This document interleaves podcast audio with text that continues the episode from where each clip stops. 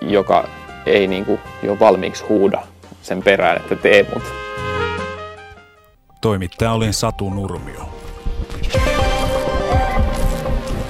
Suuressa osassa maata esiintyy sadekuuroja, pohjoisessa sade voi tulla lumena. Lämpötila käy ylimmillään kymmenessä asteessa.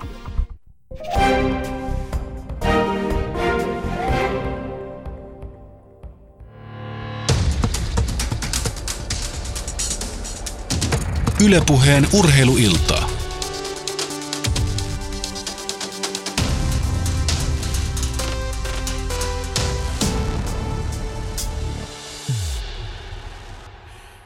Oikein hyvää iltaa, hyvät Yle Puheen kuulijat. Urheiluilta seuraavat pari tuntia vauhdilla tulee menemään. Aiheet on mielenkiintoisia, vaikka ehkä otsikko urheilulääketiede ei kaikille siltä kuulu. Me ei suinkaan takerruta eikä olla medikalisoituneita tällä kertaa, vaan puhutaan aika, aika laajasti aiheen ympärillä ja, ja sen lisäksi, että Jere Pehkonen on täällä ja pitää huolta siitä, että jos teillä on meille asiaa, niin tota, se onnistuu, niin paikalla on ylilääkäri ja professori Olli Heinonen. Mukava, kun olet tullut tänne. Kiitos kutsusta, mukava tulla.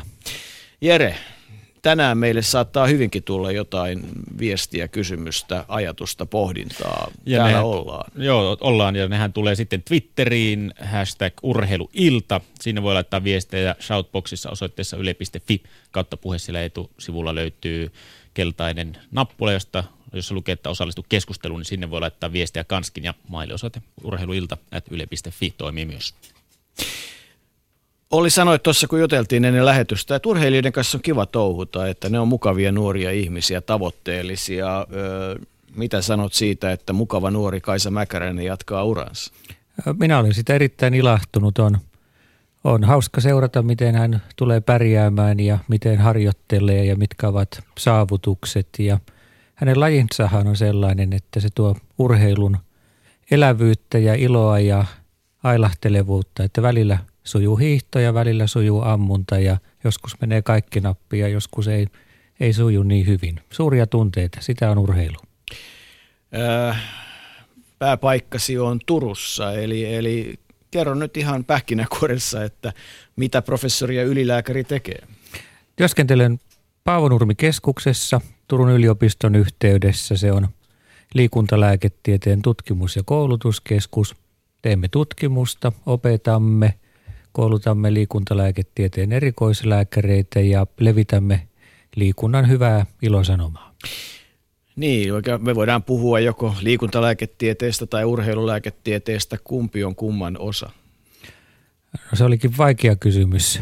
Tuota, molemmat, molemmat sisältävät toistaan, että liikuntalääketiedehän on lääketieteen oma erikoisala, siihen voi erikoistua ja – urheilulääkäriksi voi kutsua itseään lääkäri, joka on kiinnostunut urheilusta ja hoitaa urheilijoita.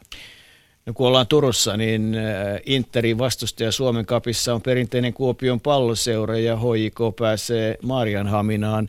Nyt kun on katsonut keväällä näitä pelejä ja pelataan vähän kylmissä olosuhteissa ja vähän kuoppasilla kentillä, niin tuntuu, että enemmän ollaan maanpinnassa ja pidellään jalkaa ja polvea, kun, kun tota, itse asiassa pelataan. Onko tämä kuinka haasteellinen aika muuten palloilijalle, jalkapalloilijalle tämmöinen kevät? Kevät on aika haastavaa, koska on harjoiteltu paljon ja siirrytään koviin peleihin ja ruvetaan antamaan näyttöjä ja ilmatkin ovat välillä vähän viileitä ja kylmiä ja näyttämisen halu on kova. Että kyllä tämä on haastavaa, haastavaa aikaa. Hmm. Liikuntalääketieteen keskuksia lienee Suomessa kuusi. Aivan oikein. Ja Minkälaista teidän yhteistyönne on? Yhteistyömme on aika tiivistä. Me muodostamme semmoisen valtakunnallisen verkoston, joka kattaa tätä liikuntalääketieteen kenttää koko, koko Suomea. Helsingistä Ouluun, Ouluun asti ja Kuopiota ja Tamperetta, Jyväskylää ja Turkua. Tota, kuinka kauan sinun mielestäsi urheilu- tai liikuntalääketiedettä niin kuin voidaan Suomessa – katsoa harjoitettaneen. Urheilulääkäriyhdistys on aika iäkäs ja, ja jotain kertoo sekin, että, että urheilulääketiede 2015 risteily taitaa olla järjestyksessään 28. Se oli viikonloppuna ja, ja tota, itse asiassa 30 vuotta sitten on jo kasautunut ensimmäisen kerran seminaareihin, että ei tämä nyt ihan tämän päivän tarina ole. Ei tämä tämän päivän asia ole, että Suomessa on pitkät perinteet, että urheilulääkäriyhdistys on yli 60 vuotta toiminut ja vanhin pohjoismainen urheilulääketieteen yhdistys taitaa olla Euroopan vanhin. Hmm. No mikä oma laji? Olen kestävyyslajien suosia ja, ja harrastan suunnistusta. Mm, mikä suunnistuksen tila tällä hetkellä on? Suunnistuksen tila on erittäin hyvä. Lumet, on, lumet sulavat ja metsä kutsuu ja Jukolan viestiin on vähän yli kuukausi aikaa ja se kisaillaan tänä vuonna Turun kupeessa Paimiossa. Mm. Suunnistus on siitä mielenkiintoinen laji, että, että muistan kun Juha Mieto lamas leimikkoa ja tuli aina ensimmäisenä ensimmäiseltä osuudelta ja milloin siellä on tota, ei koskaan juosseita Jukolan viestissä ja, ja joskus siellä on, ei voisi hyvinkin olla kuulan työntäjiä oma joukkue. Mikä sen tekee, että se on tämän tyyppinen? Se on, se on tietyllä lailla yksi Suomen suurista urheilutapahtumista, joihin urheiluhenkiset osallistuvat ja, ja sen Jukolan viestin etuhan on se, että ei tarvitse paljon osata suunnistaa, kun, kun siellä tapahtumassa selviää ja pystyy suorittamaan sen ratansa ja sitten se tyytyväisyys ja selittely ja keskustelu ja pohdinta suorituksen jälkeen, niin jälkilöylyt ovat melkomoiset sen jälkeen. No oli Heinonen, kun kaikilla aloilla on, on niin kuin trendejä ja injuttuja ja muuta, niin, niin tota, mikäs tällä hetkellä on, on tämän vuoden oivallus tuolla urheilu-tilikuntalääketieteen maailmassa? Mitä on tutkittu paljon tai mistä on tullut tosi mielenkiintoisia uusia tuloksia mistä ai, aihealueesta? No jos, jos vähän la, laajemmin katsoo tätä liikuntalääketiedettä, niin, niin nyt, nyt alkaa kasautua aika voimakkaasti näyttöä sen istumisen haitallisuudesta ja, ja se voimistuu. Sen, sen haittoja kerrotaan ja levitetään ja, ja tutkitaan. Ja toki, toki toisaalta sitten – tulee tutkimustuloksia, että aivan erilaisilla harjoitusmuodoilla kuin mitä aikaisemmin on uskottu, niin saadaan aikaan monenmoisia harjoitusvaikutuksia ja terveyshyötyjäkin.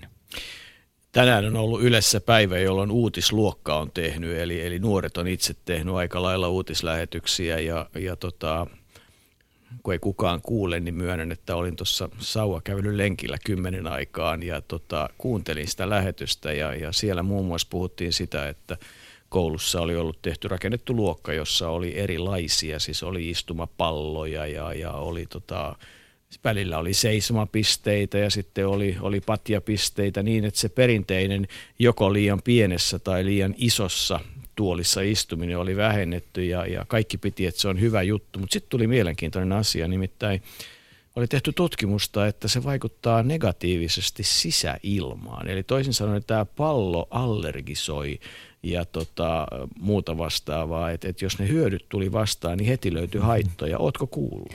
Palloallergiasta en ole ennen kuullut, että tämä on, ei, tähän pitää perehtyä. No joo. Ei, tämä ihan vakavissa. Ja siis siitä tuli useampiakin tämmöisiä, että oli oikeasti jouduttu poistamaan sen takia, että oli tullut tota, tämmöisiä allergisia reaktioita. Se, että se aiheutti jotain tällaista, nämä pallot nimenomaan. Et olipa, mulla oli todella siis täysin mystinen. Mä mietin, että nyt mikä päivä, ensimmäinen neljättä aprillipäivä, mutta ei ihan vakavissaan näin oli. Että tota, et ole kuullut asiasta. En, en ole kuullut, että täytyy illalla perehtyä tarkemmin. Mun lapset sanoi, että keskittyminen oli paljon parempaa, että kun vähän, että tavallaan siinä tuolissa istuminen, niin, niin tämä kun koko ajan oli vähän tavallaan liikkeessä ja muuta, niin se vaikutti positiivisesti keskittymiseen. Et sen, sen lisäksi sitten nämä, nämä tota, niin sanotut terveyshyödyt, niin, niin he koki, että se oli tota, ää, piristävää ja motivoivaa. Mi, mitä sanot? Joo, mä, mä uskon tähän Useat opettajat, jotka ovat, ovat kokeilleet tällaista uutta järjestystä, niin ovat kertoneet, että, että on helpompi oppilaiden keskittyä ja, ja järjestyshäiriöt ovat vähän vähäisempiä, mutta se tietysti voi johtua myös siitä, että kokeillaan jotain uutta ja kivaa. Mm. No sanoit näistä valmennuksista, valmennuksellisista asioista, eli että uskalletaan tehdä uusia asioita. Onko tämä nyt jotain suunnilleen samaa kuin mitä tuossa sivuttiin, kun keskusteltiin vähän ennen lähetystä, että joskus pitää uskaltaa tehdä asioita toisella tavalla, vaikka vähentää rajusti harjoittelumäärää ja lisätä tehoja tai toisinpäin, jotta saavutetaan tuloksia. Joo, jo, kyllä juuri, juuri sitä ja, ja se, että keskivertoihmisen harjoittelulla saadaan keskivertotuloksia, joilla ei ole poikkeuksellisen lahjakas henkilö ja, ja sitten pitää uskaltaa rikkoa rajoja ja kokeilla uusia, uusia ärsykkeitä ja myös myös muistaa levätä ja palautua. Kun ö, psyykkisesti ja fyysisesti kroppaa viedään ääritilaan, niin, niin tota, onko se sun mielestä eettisesti kestämätöntä siis se, että tavoitellaan tämmöistä fyysistä huippua? Ei se minusta eettisesti ole kestämätöntä, että jos, jos urheilija sitä haluaa ja, ja yleensä haluaa, niin, niin silloin, silloin se kuuluu, kuuluu siihen kilpailuun, että – satsataan täysillä ja ollaan valmiita ottamaan voittoja ja, ja sen myötä myös tappioita vastaan. Että se on ihmisluonto. Mm. Ja sit, mut, mutta sen toisella puolella on se, että, että se ennaltaehkäisevä terveydenhuolto ja kaikki mitä siihen liittyy, lihashuoltoineen, kaikki ne muineen ja sitten tarvittaessa se ää, tota, vammojen hoito ja muu, niin jos tämä on kunnossa, niin sitten semmoisia – ihan välttämättä semmoisia elinikäisiä arpia ei tule. Juuri näin ja uskon, että suurimmat haasteet ovat edelleen ihan arkipäivän asioissa, pikku, pikkujutuissa ja, ja pikkuasioiden hoidossa, että, että niihin, niihin pitäisi edelleen satsata. Nyt otetaan muuten puheluja ja meillä on langan päässä ja tota, aika mielenkiintoista tarinaa varmasti saadaan oli kuulla. Mä olen kuullut siitä osan ja tota, langan päässä on nyt kollegasi Aki Kanervo, eh, eh, joka työskentelee lääkärinä, ilmeisesti Espoossa diakorina yleislääkärinä. Taidat eh, Aki työskennellä.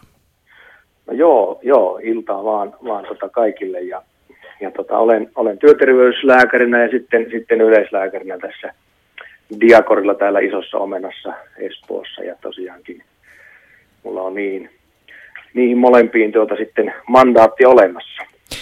Mutta tässä lähetyksessä olet yhtä paljon lääkäri, mutta myös isä. Tota, Jussi Kanervo on poikasi ja Jussi tunnetaan aitajuoksijana sekä lyhyitä että pitkiä aikoja. Tällä kertaa pitkiä aikoja ja joku viikonloppuna huomasi uutisen, joku ehkä ei, niin nyt saat kertoa, mikä oli viikonlopun uutinen.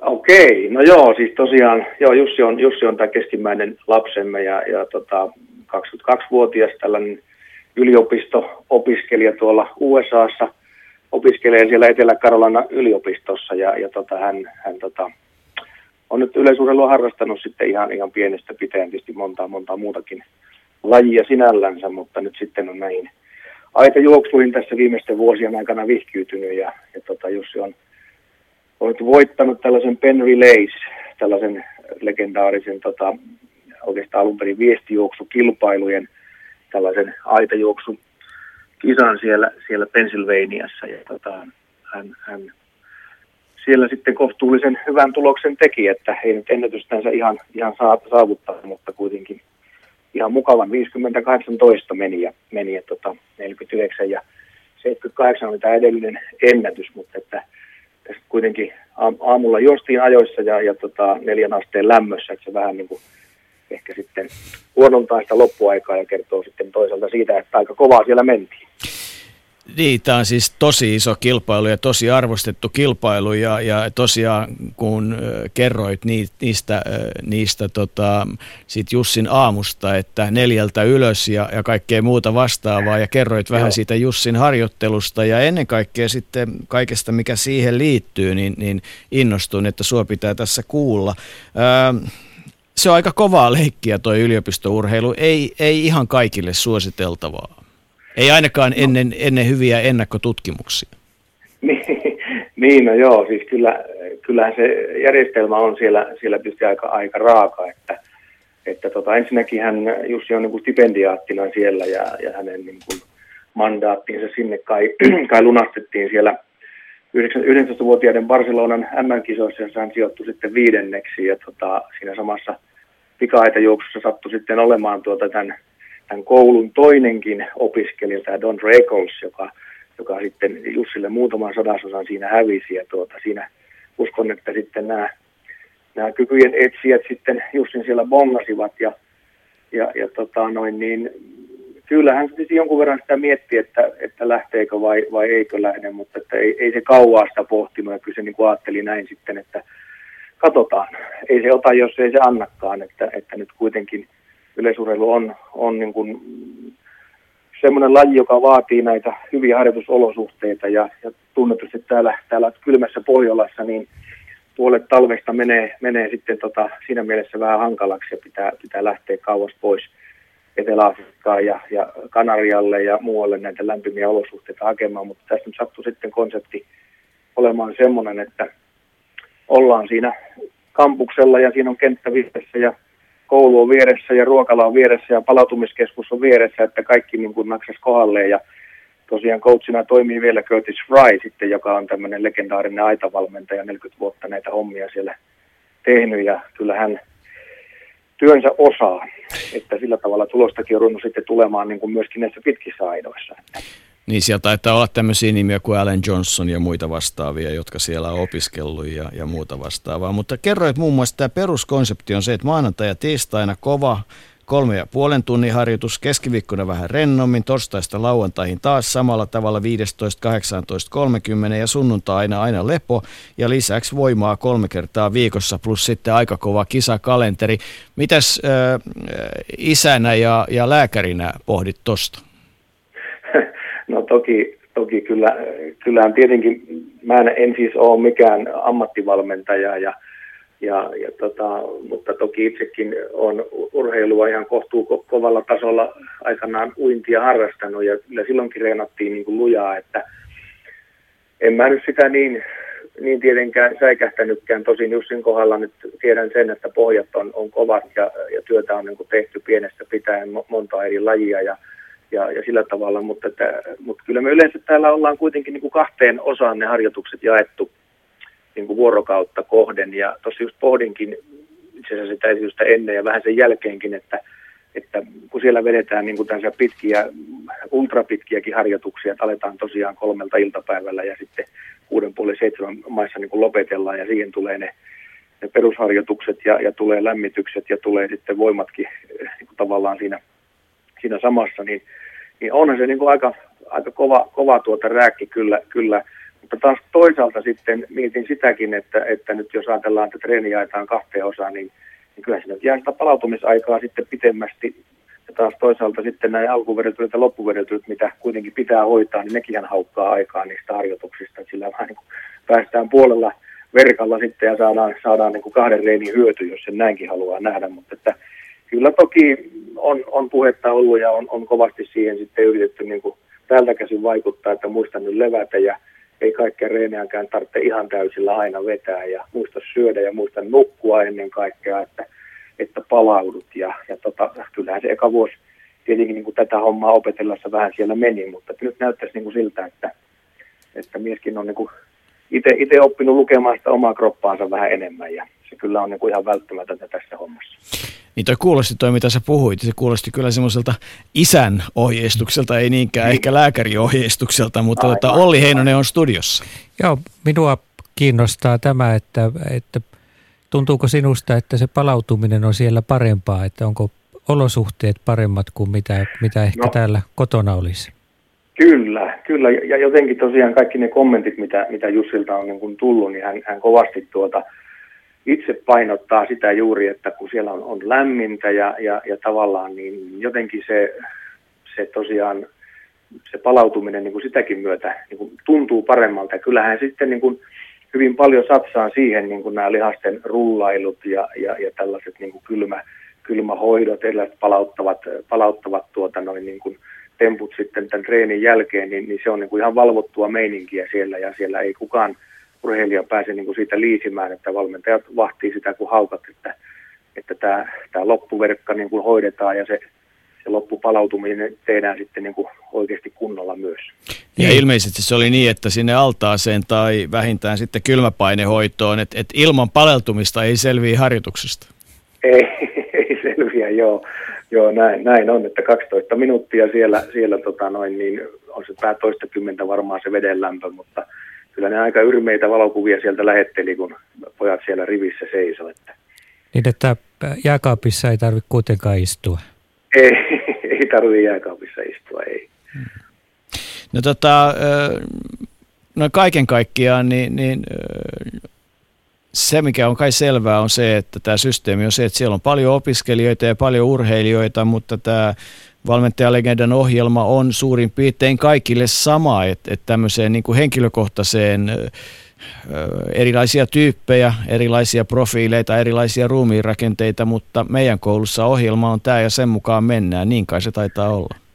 Joo, kyllä se aika pitkälle näin, näin on ja tosiaan se on ihan sama, otko kiekoheittäjä vai aitajuoksija, niin, niin samat treenit vedetään – kun syksyllä homma alkaa sinne jonnekin marraskuun puoleen väliin. Ja siinä sitten pikkusen eriydytään sitten vähän pienempiin ryhmiin. Tosiaan tässähän on semmoinen tilanne, että sata opiskelijaa, siis sata, sata ur- urheilijaa on tässä, tässä joukossa mukana ja, ja onkohan nyt sitten kuusi ammattivalmentajaa plus kaksi tämmöistä apuvalmentajaa päällä ja sitten on neljä fysioterapeuttia ja vielä, vielä pari tämmöistä niin kuin kuntohoitajaa sitten, että kyllä sitä resursseja niin kuin riittää sitten, ja tota, marraskuun saakka mennään, mennään niin kuin samoilla konsepteilla, sitten pikkasen eriydytään, ja, ja tämä on semmoinen, voisiko sanoa, että keep it simple tämä harjoitteluhomma niin kuin ylipäätänsäkin, että siinä ei semmoisia turhia krumeluureja kyllä niin kuin ole, ja testit on sitten kaikille samat, että ne on, ne on 800 äh, metrin juoksua ja 500 metrin juoksua, sitten on tämmöinen 354 metriä, oikein tiedä mitä sen sitten testaa, mutta varmaan sitä hapon, hapon sientoa se on, ja, ja tota, sitten on voima, voimapuolella sitten näitä omia, omia testejänsä, mutta että nekin on aika, aika yksinkertaiset ja simppelit ja kyllä sillä Köytisiltä varmaan tilastoa niin kuin löytyy vuosikymmenten varrelta, että missä, missä mennään. No miten se Jussin kausi tulee menemään? Tota, siis se, siellä katoin sitä ohjelmaa, niin kisa on, on ihan järjestään koko ajan ja suurin piirtein vuoden ympäri. Mahtuuko täällä Euroopassa visitointi mukaan kuvioihin tai maailmalla? Kyllä se, kyllä se varmasti mahtuu ja tota, kisakausi alkaa siis tammikuussa siellä, että 8. päivä tammikuuta taisi olla tänä vuonna ensimmäiset kisat ja, ja sehän on niin yksi harjoitus tavallaan se kilpailu myöskin siellä, että, että eihän ne suurimman osan kisoista niin kuin eivät mene tietenkään levänneinä, vaan, vaan kisa on vain yksi, yksi reeni siinä, missä muutkin. että siellähän tämä systeemi on sellainen, että torstaina lähdetään sitten reissuun ja perjantaina ja lauantaina pidetään niitä kilpailuja ja tota, sunnuntai on sitten tämmöinen totaali lepopäivä. Että se on sitten ihan, ihan must-homma, että sunnuntaina ei myöskään koskaan ole kisoja siellä. Et se saattaa olla sitten, jos oikein kaukana ollaan, niin joku paluu, paluumatkapäivä, mutta tota, ja niitä vedetään sitten melkein se koko kevät, että nyt taisi olla niin, että, että olikohan kahtena tai kolmena viikonloppuna kevään aikana, että ei ollut tällaista kisasessiota. Ja to, toki se, että jos nyt joku flunssa tai, tai, tai muu sairaus, niin silloin ei, ei tarvitse lähteä. Kyllä Jussillakin jotain pientä, pientä tämmöistä perinteistä on siinä ollut, että ei ihan kaikkia niitä ole kahlannut, mutta että tämä kevät rupeaa sitten olemaan, että tässä se vähän niin kuin löystyy sitten se ohjelma ja, ja tavallaan kisat kovenee, että, että seuraavaksi on, on nyt kolme viikon päästä sitten nämä, nämä eteläisen konferenssin tuota, niin kuin mestaruuskisat ja sieltä parhaat sitten pääsee tänne Amerikan itäisen konferenssin niin kuin mestaruuskisoihin ja sitä sitten parhaat sinne, sinne USA, USA niin kuin yliopistokisoihin, jotka pidetään kesäkuun puolen välin kieppeillä siellä Eugeneissa, Oregonin osavaltiossa. Ja tota, kyllä Jussi sitten sieltä kotiinkin tulee ja, ja osallistuu varmasti täällä, täällä sitten kesän mittaan. Että, että tota, uskoisin, että on sitten mukana siinä Tallinnan EM, EM tai nuorten EM, EM-joukkueessa ja, ja siitä sitten eteenpäin, mitä täällä sitten karkeloita riittääkään. Että sillä kyllä intoa piisaa ja mä luulen, että kyllä se kuntokin taitaa ihan mukavasti kestää.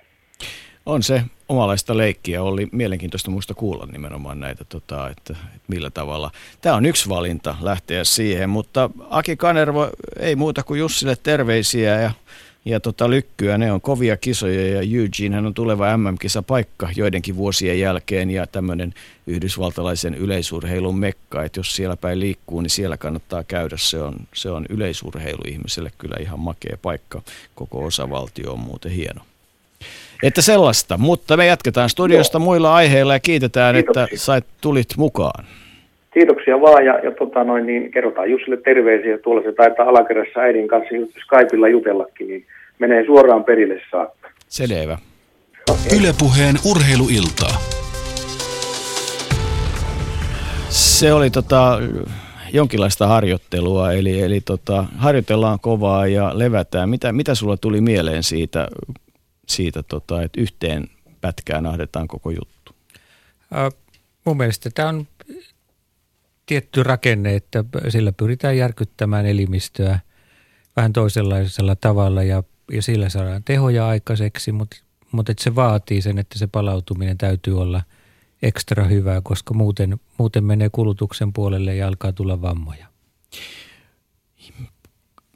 Me voitaisiin oikeastaan jatkaa siitä aiheesta ja, ja pohtia vähän tätä tätä palautumista ja, ja siihen liittyviä asioita. Tapasin tuossa viikonvaihteessa Klaus Köhlerin ja, ja tota, hän puhui siitä, että miten seurataan palautumista ja, ja tota, kuunnellaan häntä ja jatketaan sitten teeman ympärillä. Ylepuheen urheiluiltaa. Klaus Köhler, puhuit palautumisesta ja vireystilasta. Muistan aina Muhammed Alin lauseen, että vain suuret mestarit uskaltavat levätä. Onko siinä suuri viisaus? Kyllä, ehdottomasti. Eli tiedetään, että siinä harjoitusvaikutushan tulee vasta hyvän palautumisen kautta. Muuten siitä harjoittelustakaan ei ole hyötyä. No miten voi seurata sitä palautumista? Miten tietää, että on palautunut esimerkiksi kovan rasituksen jälkeen? Onko se vain se oman kehon kuuntelu vai onko siinä jotain oikein hyviä ohjeita? Kyllä se oman kehon kuuntelu on äärettömän tärkeässä roolissa siinäkin. Lähtisin aina miettimään sitä kokonaisuutena, että itse myöskin sitä palautumista pitäisi myöskin miettiä sitä kuormittuneisuutta, että minkälainen harjoitus on ollut. Se on se lähtökohta. Sen jälkeen voidaan itse sitä palautumista sen oman voinnin lisäksi miettiä, että onko meillä riippuen lajista, olosuhteista, niin onko sykkeiden kautta mahdollista saada arvokasta lisäapua ja lisätietoa, vai onko esimerkiksi painon ja nestetyksen kautta haettava sitä, sitä lisätietoa, mutta siinä riippuu ja johtuu, että, että mikä on sen hetkinen tilanne lajin osalta, olosuhteiden osalta ja minkälainen harjoitus on suunnitelmissa tai minkälainen kisatapahtuma on, on suunnitelmissa siinä lähipäivinä. Jos loikataan tuonne lasten liikuntaan ja vaikka joukkueen lajeihin, niin muistan semmoisen niin opetusluontoisen tavan, että kun harjoitus on ohi, niin kengät pois ja pikkuhiljaa hipsutellen kentällä ja samaan aikaan vaikka banaania syöden. Kuinka tärkeä asia tämmöinen ravinto on palautumisessa? Kyllä eh, niin kuin näissä aikaisemmissa asioissa, niin, niin ravinnollakin on, on iso merkitys. Ja silloin voidaan myöskin miettiä, että sitä ravintoa voisi seuranta mielessä myöskin katsoa, että miten syö ja minkälaista ruokaa syö ja miten se sitten vaikuttaa siihen, siihen niin kuin seuraavaan suoritukseen. taas niin kuin Muhammad Alin sanoissa, että jos tämä ravintoakin menee huonosti, niin silloin se palautuminen ei suju ja hyvästä harjoittelusta ja levostakin huolimatta sitä tulosta ei saada, saada aikaiseksi. No ylikuormitus ei urheilussakaan ole leikin asia. Kuinka vakava asia ylikuormitus on? Äärettömän vakava asia voidaan kyllä sanoa. Eli, eli Lievimmissä tapauksissa voidaan puhua viikkojen poissaoloista, kuukausien poissaoloista, mutta valitettavasti ollaan nähty myöskin, että kokonaiset tärkeät vuodet ovat jääneet väliin ylikuormituksen johdosta ja jopa uria tuhonnut. Että jos tämä harjoittelun ja palautumisen epäsuura jatkuu tarpeeksi pitkään tai on tarpeeksi voimakas, että ajaudutaan siihen ylikuormitustilaan, niin, niin sitten kyllä ollaan ongelmissa ja tarvitaan lisäapua monelta eri tahoilta, että päästään, päästään takaisin kuntoon. Minkä sanoisit semmoiseksi niin kuin nyrkkisäännöksi, kun puhutaan ylikuormituksesta tai ylirasituksesta, varsinkin nuoren urheilijan kyseessä ollessa? Mä ehkä lähtisin silloin takaisin siihen oman tuntemusten kuunteluun. Eli nykyaikana, kun meillä on kuitenkin kaikki maailman laitteetkin käytettävänä, mutta sitä oma hyvä olo ei saa ikinä unohtaa. Et jos tuntuu, että nyt on meno raskasta, on tervamaista, jatkuvaa semmoista suossa juoksemista ja, ja, ja tämmöistä niin kuin, rankka ja seuraavan päivän tuntemusta aina, ja että on ikävä lähteä urheilemaan ja se on niin kuin pakon edestä, niin, niin silloin on jo lähellä, että niitä ongelmia pääsee syntymään jopa sen takia, että kun siellä mielialalla ja omalla mielellä on kuitenkin niin vahva yhteys siihen, mitä kropassa tapahtuu, mutta myöskin niin, että pidemmällä päällä ja lyhyellä ajalla, että kuinka mielekästi ja hyvä on käydä urheilemassa tai harjoittelemassa. No trendi-ilmiö on myös se, että käytetään kaikenlaisia lisäaineita ja muun muassa yleisin on kai palautusjuomat, mutta jos puhutaan nyt vaikka teini-ikäisestä jalkapalloilijasta, vaikka hyvinkin tavoitteellisesta, niin onko ihan väärässä, jos sanoo, että banaani ja maitolasi ajaa suunnilleen saman asian? No ei ole ihan väärässä. Kyllä palautusjuomillakin on paikkaansa, mutta jos kokonainen ruokavalio on pielessä, niin eihän sillä palautusjuomilla sit saada mitään hyvää efektiäkään. Että kokonaisuus siinäkin asiassa ratkaisee. Onko nämä kuitenkin sellaisia asioita, että, että tavallaan niin kuin semmoinen terve maalaisjärki ja, ja tota, niin, että, että mieli pysyy hyvänä, niin, niin silloin voidaan sanoa, että ollaan jo aika hyvässä vaiheessa. Kyllä. Terve järki tässäkin asiassa kyllä on, on se lähtökohta. Tietenkin sitten, jos mennään ihan huipulle ja on ylimääräisiä resursseja, niin, niin voidaan niitä käyttää, mutta jos niitä käyttää virheellisesti eikä järkeä siellä mukana, niin ei me sitten päästä hyvän lopputulokseen. Ja väsyneenä ja ei motivoituneena harjoittelu, niin se on ihan kuin pistäisi aikaa hukkaan. No monesti, ei aina, mutta monesti.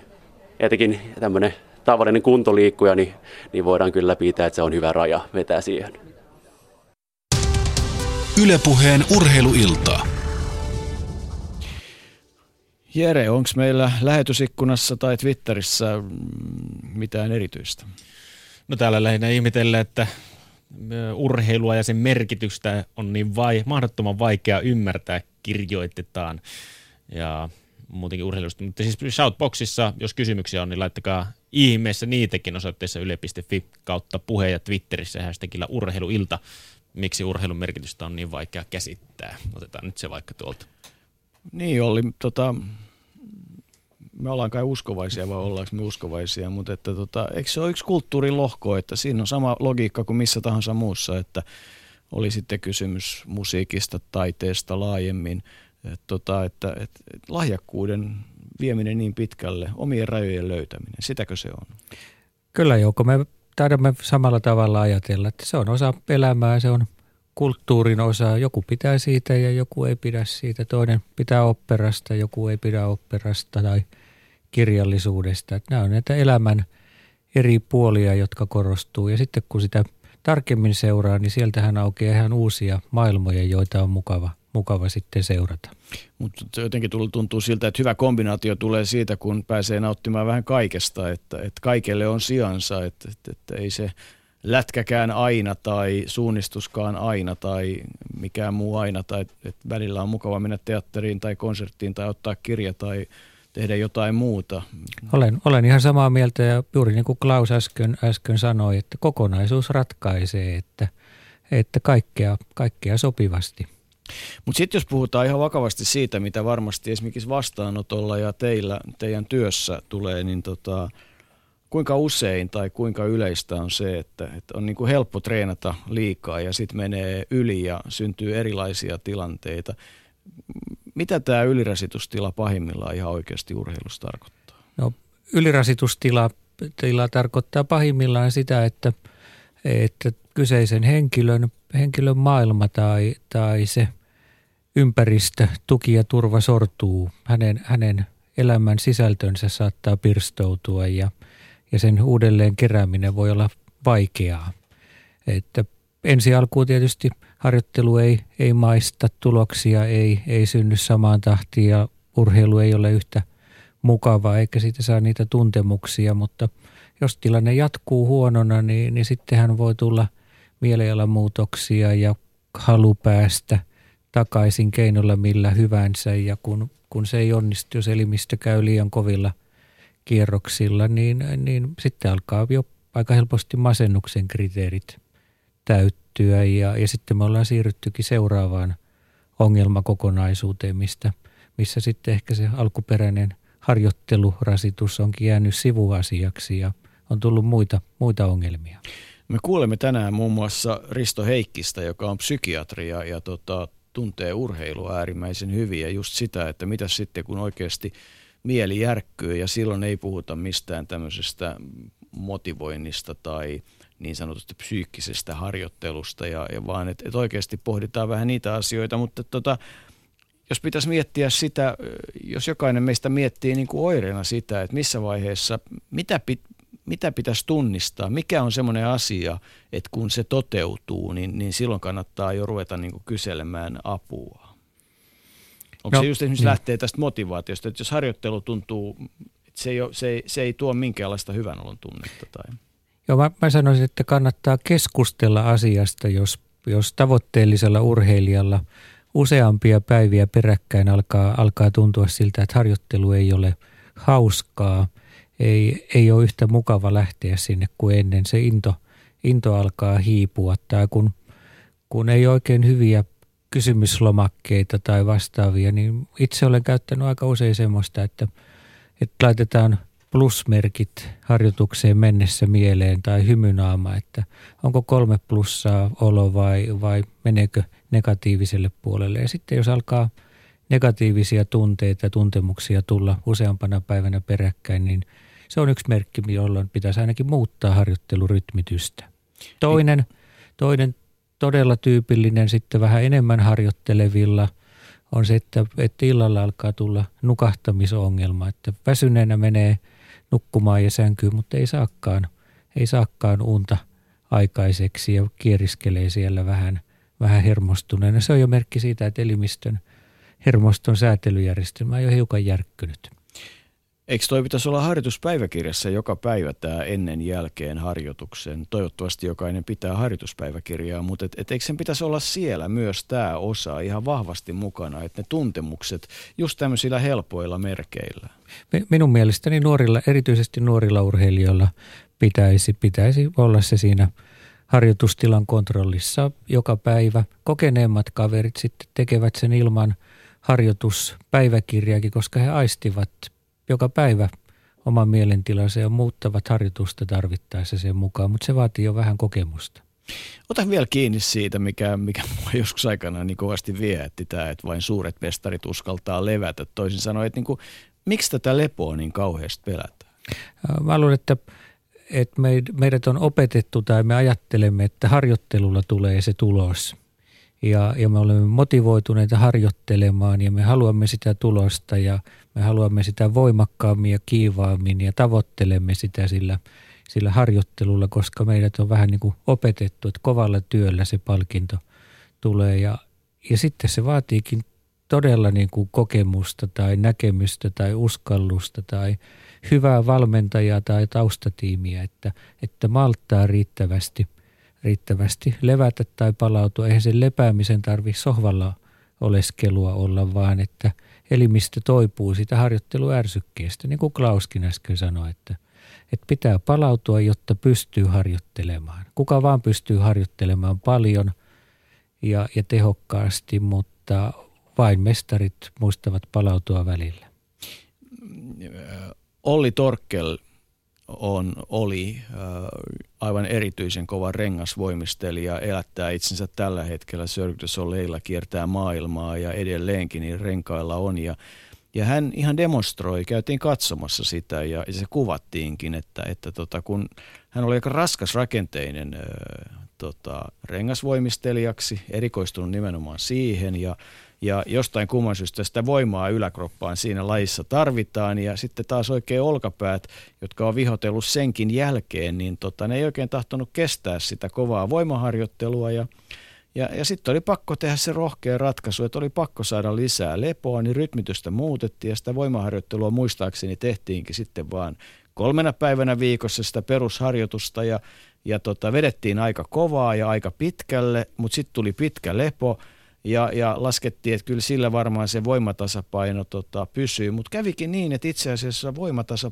voima, voiman tasapaino, tai täysin sanoen parani, että et, tota, tämä kai on esimerkki siitä, mitä tämä lepo tarkoittaa. Tämä on, tämä on mun mielestä oikein hyvä esimerkki siinä, että ärsytetään elimistöä eri tavalla, annetaan tiettyjen osien levätä rasitusten välille ja näin, näin saadaan aina parempaa tulosta aikaiseksi. Onko tämä ihan sama asia, kun puhutaan tota junnukiekkoilijasta tai, tai tota, ää, niin kuin murrosikäisestä tai kasvavasta ja sitten tota, aikuisurheilijasta?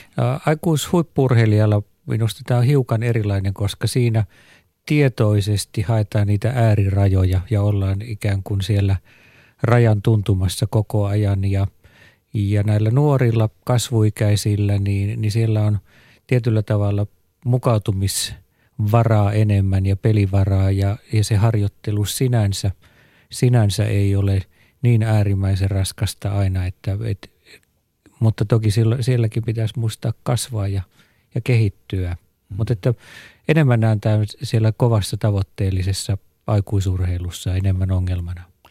Tietääkö nuoret ja nuoret sen, että, että se lihas kasvaa tota, vasta sen ö, lihastreenin jälkeen, eikä silloin, kun sitä rautaa pumpataan tai omalla kropalla tehdään juttuja. Onko tämä niin kuin, ymmärretäänkö tämä fysiologia osa? Mä, mä luulen, että se aina välillä unohtuu ja, ja sitten, sitten toinen tärkeä asia on se, minkä – äiti on kaikille opettanut, että äiti sanoi, että muista nyt nukkua, että kasvat, niin, niin se pitää paikkansa, koska unen aikana erittyy kasvuhormonia ja tämänkin asian suhteen tarvitaan sitä lepoa. Eli nyt lepo ja uni on niin parhaita dopingaineita vai? No ne ovat ihan parhaita aineita kehittämään kasvua ja, ja lihasta. Otetaan tältä Shoutboxista yksi kysymys Jaskalta, että urheilijalle kehojen rasvojen alasajo tyyliin kolmen prosentin tasolle, niin minkälaisia pysyviä ongelmia se voi aiheuttaa pitkässä juoksussa? Tai voiko? No jos, jos kyseessä on mieshenkilö, niin, niin ei sitä välttämättä mitään pysyviä ongelmia tai haittoja tule, että todella alhainen se on, että se vaatii kyllä harjoitusta ja vähän poikkeuksellista ruokavaliota, että, että oikeastaan suurempi ongelma minusta tulee siitä ruokavaliosta kuin, kuin rasvaprosentin suuruudesta. M- mitä haetaan kolmen prossan rasvoilla? Mä luulen, että haetaan joko sen viiteryhmän hyväksyntää, jossa, jossa halutaan näyttää tätä prosenttia tai, tai sitten halutaan katsoa, että kuinka, kuinka pitkälle itse pääsee tai, tai joskus se vaaditaan johonkin kilpailusuorituksiin joissain ääri, äärilajeissa. Jossain kehorakennuksen tai vastaavan tyyppisissä, joita tietysti tänä päivänä on paljon kovaa treeniä ne vaatii, niin mitä ota pois, mutta niin kuin, niin, onko se, ollaan, puhutaanko silloin just tämmöisistä prosenteista? Silloin päästään tällaisiin kyllä. Joo.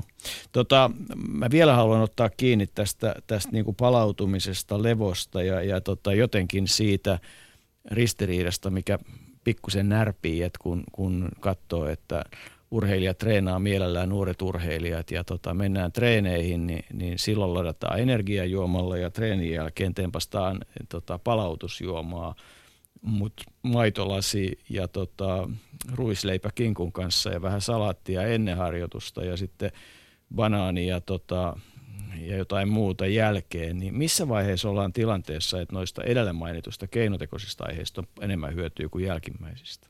Ää, mun mielestä näistä keinotekoisista tuotteista on, on, on silloin hyötyä, kun, kun tulee esimerkiksi kuljettamisongelma tai, tai se, että pitää jossain tietyssä hetkessä saada äkkiä jotakin, jotakin proteiinia tai, tai palauttavaa hiilihydraattia, mutta mutta, tai, tai kyseessä on joku helppousasia, mutta että kyllä, kyllä molemmilla pärjää ihan, ihan hyvin. Mitä, mitä tota, nuorelle urheilijalle energiajuoma tarkoittaa?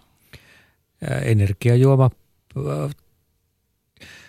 yleisesti nuorille energiajuoma tarkoittaa sellaista juomaa, jossa on vähän jotain piristävää kofeiinia tai, tai muuta, jota, jota sitten mainostetaan televisiossa tai joka on nuorisokulttuurissa – suosittua ja, ja jos mennään sitten ihan urheileviin nuoriin, niin silloin, silloin energiajuomalla saatetaan ajatella myös, myös semmoista hyvää valmistetta, jossa on oikeassa suhteessa hiilihydraattia ja, ja nestettä ja ne ovat vähän eri, eri tuotteita tavallaan. Tota, mutta ollaan niin kuin mielenkiintoisessa maailmassa siis sillä lailla, että tämä ravinto, palautuminen ja kaikki muu, niin tota, ne on isoja kysymyksiä. Mutta sitten tota, loikataan toiseen, sivutaan tätä ja siirrytään eteenpäin. Tota, urheilijakin sairastaa ja, ja urheilijan pitää voida käyttää lääkkeitä. Pitääkö voi? Kyllä, kyllä lääkäritehtävä on hoitaa potilasta, olipa potilas sitten urheilija tai ei. Ja, ja urheilijoidenkin sairaudet tulee hoitaa parhaalla mahdollisella tavalla. Tapasin tuolla, tuolla tota seminaarissa Katja Myösyndin, hän on sulle tuttu henkilö. Hän on minulle tuttu, tuttu henkilö lääkäripiireistä ja tietysti suunnistajapiireistä ja olemme saaneet olla töissäkin useampia vuosia samassa paikassa. Katjalle oikeastaan tota, esitin kysymyksen hänen esityksen jälkeen siitä, että eikö urheilijalla tulisi olla oikeus saada hoitoa siinä kuin kellä tahansa ja näin hän vastaa. Urheilijalla on totta kai oikeus hoitoon ja urheilijoiden hoidossa ensisijaisesti tietenkin pitää tehdä sen lääketieteellisten periaatteiden mukaan se hoito, mutta joskus joudutaan käyttämään lääkkeitä, mitkä on urheilussa kielletty. Ja silloin urheilijalla on mahdollisuus, jos se on välttämätöntä, niin saada eri vapaus niihin lääkkeisiin. No, tämä erivapauskysymys herättää suuria tunteita. Toiset kokee, että se on tota, kamalan vaivalloista ja hankalaa ja että sit se tarjoaa myös erilaisia filunkimahdollisuuksia. Onko näin?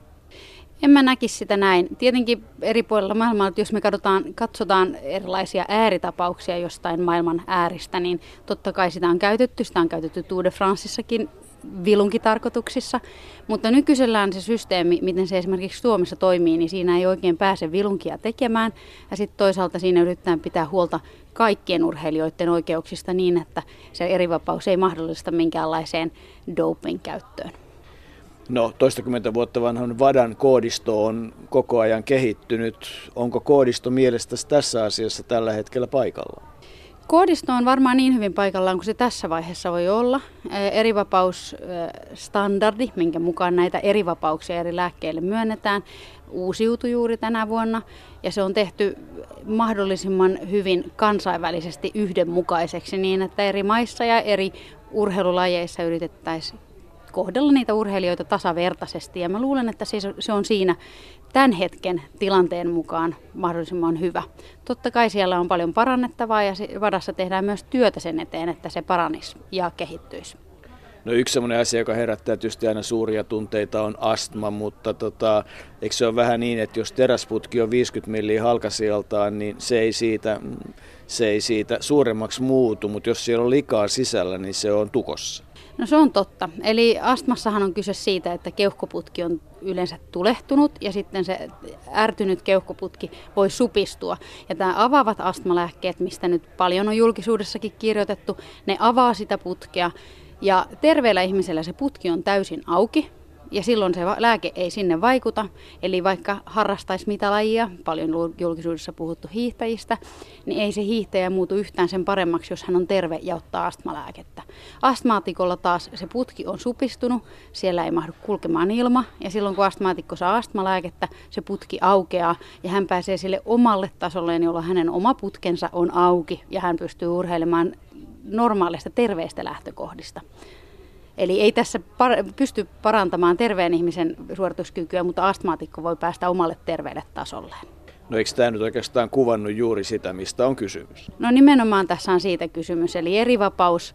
Erivapauden avulla urheilijan sairautta voidaan hoitaa niin, että urheilija pääsee omalle terveelle tasolleen. Ei ole tarkoitus antaa kenellekään oikeutta käyttää doping-ainetta doping-tarkoituksissa. No missä tilanteessa eri vapautta ei voida myöntää, ei tule myöntää eikä missään nimessä pitäisi myöntää? No jos sääntöihin tai tähän standardiin liittyen, niin eri vapautta ei myönnetä, jos esimerkiksi lääkkeen käyttö johtuu do- aiemmasta doping-käytöstä. Esimerkiksi jos on käyttänyt testosteronia, me tiedetään, että silloin henkilön oma testosteronituotanto vähenee ja sen korjaamiseksi ei sitten sovi käyttää testos- testosteronia. Ei myöskään, jos se lääke aiheuttaa tai saattaa sen urheilijan tilanteeseen, jossa hän on huomattavasti parempi kuin muut, eli, eli toimii dopingaineena. Ja jos se ei ole lääkinnällisesti välttämätön, niin sellaisen niin sanotusti turhaan lääkkeeseen, josta, jonka pois jättämisestä ei koidu lääketieteellisiä seuraamuksia, niin ei turhaan anneta lupia. Kuinka hyvä asia tässäkin suhteessa biologinen passi on? Biologinen passi on monessakin suhteessa hyvä asia ja tässäkin me voidaan tietenkin biologisen passin avulla, kun seurataan urheilijan veriarvoja tai virtsa-arvoja, niin nähdään, että, että hän ei käytä mitään doping-tarkoituksissa, eli nähdään tämmöiset pienetkin muutokset kehon tasapainossa. Mikä oma mietteesi on tällä hetkellä? Ainahan löytyy ihmisiä, jotka pyrkii fuskaamaan kaikin mahdollisin keinoin kaikilla elämän alueilla. Ihan huippuurheilu siitä, että poikkeusta tee, mutta et, onko sulla mututuntumaa siitä, että kuinka kauan kestää, että tämä esimerkiksi Vadan ja urheilujärjestön valistus menisi siihen suuntaan, että, että pyrittäisiin urheilemaan ilman filunkikeinoja? Mä näkisin sen niin. Tietenkään mä en voi puhua koko maailman eikä kaikkien lajien puolesta, mutta toimiessani itsekin lääkärinä urheilijoiden parissa, niin mä kyllä näen niin, että ehdottomasti lähes kaikki urheilijat haluaa sitä puhdasta kilpailua, jossa kilpaillaan oikeista lähtökohdista. Mutta just niin kuin itsekin sanoit jo, niin jokaisella elämän alueella on niitä, jotka haluaa ottaa oikoteita ja me ei niistä ikinä päästä eroon. On niitä, jotka kävelee suojatiellä punaisia päin eikä koe sitä ongelmana ja niitä, jotka ajaa ylinopeutta eikä koe sitä ongelmana. Ja yhtä lailla urheilussa on niitä, jotka menee sinne harmaalle tai sinne dopingin puolelle. Mutta mun mielestäni suurin osa haluaa puhdasta urheilua ja on asennoitunut puhtaan urheilun puolesta. Valistusta vai rangaistuksia? Sekä että. Kyllä rikoksesta täytyy rangaista, muuten se, se pitää osan kaidalla tiellä ja valistus on tietenkin kaikille välttämätöntä. Ylepuheen urheiluiltaa. Aika hyvin tulee tekstiä lääkäriltä ja entiseltä huippusuunnistajalta. Hän oli siis Katja Mjösund, joka tunnetaan tietysti urheilijana eri nimellä Olli. Kyllä, Katja, Katja on urheiluuran tehnyt Katja Peltola nimellä Liedon Parma edustaen ja, ja nyt hän on suunnistusmaajoukkueen lääkärinä. Ja sielläkin on kuulemma kilpailut niin hyvin, että aina välillä voittaa näitä maajoukkuesuunnistajia harjoituksissa on se meidän lääkärit aika kovia, kun hiihto, hiihtomaajoukkueen lääkäri hyppää ladulle tarvittaessa ja Katja sitten hyppää vaikka viestiin tarvittaessa. Joo, kyllä me olemme valmiita kaikkeen tämmöiseen palvelutoimintaan, mitä, mitä voimme tehdä. Toimenkuva lääkäreillä on mm. mielenkiintoinen, mutta tota, vakavasti puhuttuna, niin, niin komppaatko Katjaa? Komppaan aivan, aivan täysin, että, että jaan, jaan nämä mielipiteet, joita, joita Katja kertoi, että on, on tärkeää, että urheilijat tietävät, että heidän sairauttaan tulee ja saa hoitaa ja heidän täytyy olla tasa-arvoisia. Sairaus ei saa asettaa heille estettä tai rajoitetta ja, ja menneinä vuosina oli välillä vähän hankalaa, kun astmaa tai keuhkoputken yliherkkyyttä sairastavat henkilöt eivät halunneet hoidatuttaa itseään kunnolla, kun, kun kokivat, että se olisi jotenkin dopingia, vaikka, vaikka heidän sairautensa tulee, tulee hoitaa. Miten VADA on näiden parin vuosikymmenen aikana kehittynyt? VADA on, on kehittynyt, kehittynyt voimakkaasti ja, ja tuota, sen haastehan on tietysti se, että se pyrkii hallinnoimaan ja parantamaan näitä asioita koko maailman tasolla ja, ja siinä on haastetta riittämiin, mutta, mutta se on myös niin kuin tehnyt oikeita ratkaisuja, että se on – höllentänyt ehtoja, joilla näitä tärkeitä ja tarvittavia astmalääkkeitä voidaan urheilijoille määrätä ja, ja se on montaa asiaa tehnyt käytännönläheisemmäksi ja yksinkertaisemmaksi, vaikka, vaikka monessa asiassa vielä tietysti on kehitettävää. Onko tämä erivapauskysymys kuinka hankala nuoren urheilijan kannalta? Eli, eli tota, onko se semmoinen paperisota, josta ei millään selviä? Minusta erivapauden hakeminen on tehty melkoisen helpoksi ja ainakin jos urheilija tai urheilijan tukijoukot ottavat yhteyttä asiaa tunteviin ammattilaisiin tai, tai lääkäreihin, niin, niin tämä on, onnistuu melkoisen helposti. Meillä on lääkäreiden joukossa hyvä, hyvä tietämys asiasta ja Suomen antidoping-toimikunta on tehnyt hakemistavan erittäin, erittäin joustavaksi ja melko yksinkertaiseksi ja netistä antidoping-toimikunnan sivulta löytyy selkeät ohjeet, niin kuin myös Vadan nettisivuilta, että, että minusta tämä on melko, melko yksinkertaista. Mä haluan hiukan, vaikka en haluakaan tässä nyt minkäänlaista doping-keskustelua, mutta semmoinen asia varsinkin urheilijoiden osalta, kun, kun jos sitten joku päättää lähteä sille tielle, että kokeilee ihan tietoisesti kiellettyjä aineita, niin nehän ei suinkaan aina välttämättä ole riskiä vailla. Ja, ja sitten pelätään ihan kauheasti sitä tilannetta, että kun niistä seuraa sitten pahimmassa tapauksessa eihän ne ole mitään, mitään tota, ei, ei pelotella pidä, mutta et kyllähän se sydänkin on lihas, muistetaan se esimerkiksi. Niin, tota, ja, niin sitten uskalleta tulla hoitoon eikä uskalleta kertoa. Sano nyt oli joku kannustava sana siitä, että lääkärit kuitenkin hoitaa eikä toimi poliiseja.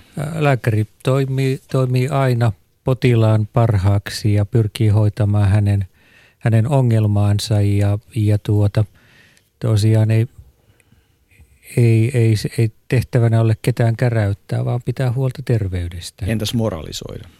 No lääkäri voi aina esittää oman mielipiteensä ja kertoa mitä mieltä hän itse on. Ja tämä on vähän sama asia kuin vaikka otetaan vertailuna tupakointi, niin, niin kyllähän tupakoitsijankin terveyttä tulee hoitaa ja sairauksia lääkitä, mutta, mutta silti lääkärin tehtävä on huomauttaa, että tupakointi ei ole hyvästä. Niin, mutta toisin sanoen ei ole semmoista kantaa, että kun sä nyt oot kerran näin tehnyt, niin tota, kärsi siitä ja, ja tota, urheiluura saa jäädä, vaan että et näitä asioitahan voi aina korjata. No. Mä nimenomaan haluaisin kannustaa siihen, että, että, tota, että ei ole semmoisia asioita, ei tälläkään elämän alueella, ettei niin kuin pitäisi ottaa järkeä käteen ja, ja, ja niin kuin korjata se virhe, mikä on syntynyt. Et rikoksena se niin kuin noin juridisesti on kuitenkin aika pieni. Niin, tai oikeastaan dop- dopingaineen käyttö ei ole rikos. Niin, tätä juuri niin, tarkoitan. Niin, että... niin.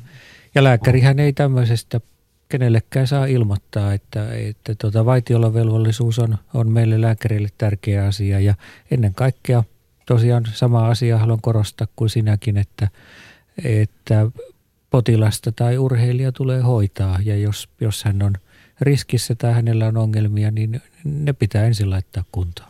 Mutta nyt kun me kuitenkin puhutaan myös mielen järkkymisestä, niin, niin tota, kyllähän nämä on semmoisia asioita, että, että ei se voi olla ihan kevyt juttu olematta pään sisäistä sieltä pieninkään asiantuntija, mutta että, että tavallaan siis se, että kun toimii siellä harmaalla tai mustalla alueella, niin mitä oliot mieltä? Se ei, eihän se mielelle voi olla hirveän kevyttä. Jos on kilpaurheilun parissa ja käyttää kiellettyjä keinoja, niin, niin kyllähän se on aikamoinen, aikamoinen stressi ja, ja paine. Ja, ja sitten toki pitää myös muistaa sellainen, että, että jos käyttää vaikka – steroidihormoneja isoina annoksina, niin nehän aiheuttavat ihan fyysistä riippuvuutta, jolloin niihin jää koukkuun. Mm. Äh, Risto Heikkinen on psykiatri ja, ja tota, joskus se mieli saattaa järkkyä muistakin syistä meillä kaikilla ja urheilijoilla niin, että tarvitaan ammattiauttajan apua ja, ja tuota, kuunnellaan hetki hänen mietteitään. Lähdetään tota kuitenkin siitä, että – että onko olemassa joku erityispiirre, jolla tunnistaa huippuurheilija? Huippuurheilija on keskittynyt omaan suorituksensa ja sen parantamiseen voimakkaasti ja, ja tavallaan äh, psyykkiseltä kannalta siis kysymys on, on myöskin sillä tavalla äh, loppuun asti trimmatusta henkilöstä, joka, joka on hyvin herkkä, mutta myöskin, myöskin määrätietoinen. Ja, ja tota, varmaan tämä on niin yksi näkökulma siihen niin kuin huippurheilijan menestykseen, että hän kykenee keskittymään. Jos loikataan huippuurheiluuran jälkeiseen aikaan, lopettaminen voi tapahtua monesta syystä, mutta nyt kun jääkiekkokausi on päättymäisillään ja MM-kisat edessä, niin ajatellaan tilannetta, että jo kolmannen kerran kolaus päähän on aika vakava ja edessä on uran lopettaminen vaiheessa, jossa huippuurheilija saattaa olla parhaimmillaan. Minkälainen tilanne se on? Se on hyvin traumaattinen, siis kirjaimellisesti traumaattinen tietenkin sen, sen urheilijan pääkopalle, mutta myöskin hänelle sen takia, että, että silloin tosiaan joku sellainen loppu, joka on ollut todella tärkeä urheilijalle. Lisäksi siitä yleensä seuraa sen tyyppisiä oireita, jotka aiheuttavat urheilijassa hämmennystä, niiden, niiden ää, hallinta ja, ja, ja hoito voi olla todella pitkäaikaista ja, ja vaatia kärsivällisyyttä. Ja samanaikaisesti pitäisi löytää ää, elämässä sellaiset asiat, jotka sen jälkeen täyttävät sen riittävästi. Ja tämmöinen tyhjyyden kokemus voi aiheuttaa ihan reaktiivisen masennuksen, jos ei siihen ää, ole itse valmistautunut ja jos ei siihen saa riittävästi apua. Urheilijat saattavat olla addiktoituneita, mutta myös urheilija saattaa käyttää varsin voimakkaitakin aineita, dopingaineet, huumausaineet, alkoholi. Mikälainen vaikutus näillä aineilla on mieleen? To, tosiaan tämä äh, aineiden käyttäminen on tietenkin tulee eri, eri, eniten esille urheilijoiden ja, ja doping-testaukseen liittyen, mutta todellinen ongelma se on kuntoilijoilla ja, ja fitnessklubien kehon muokkaajilla. Ja, ja, tota, ja tosiaan sen käyttö tässä toisessa ryhmässä on valtavasti laajentunut. Nyt tämä riski siihen, että, että tosiaan joutuu riippuvaiseksi jostain aineesta, on itse asiassa niin kuin helposti suurempi silloin, kun, kun käyttää jotakin suoritusta parantavaa ainetta ja sitten siihen liittyviä asioita hoitaa sitten esimerkiksi rauhoittavilla tai, tai kipulääkkeellä. Ja, ja tosiaan tämän, tämän riippuvuuden riskin ää, tiedostaminen olisi aika tärkeää, koska, koska se tietenkin tarkoittaa silloin sitä, että, että kysymys voi olla, olla vaikeutuvasta ja kroonisesta ongelmasta. Onko hyvä fyysinen harjoittelu ja onnistunut harjoittelu myös parasta psyykkistä harjoittelua? Liikunnalla on myönteisiä vaikutuksia. Se on, se on ihan selvä. Urheilijat oppivat käyttämään liikuntaa, samoin kuntoilijat li, käyttävät liikuntaa stressinhallintakeinona ja jännityksen laukaisijana. Hyvin onnistunut harjoittelu tietenkin tuottaa myönteisen palautteen ja, ja tietenkin vaikuttaa myönteisesti siihen ihmisen psyykkiseen tilaan.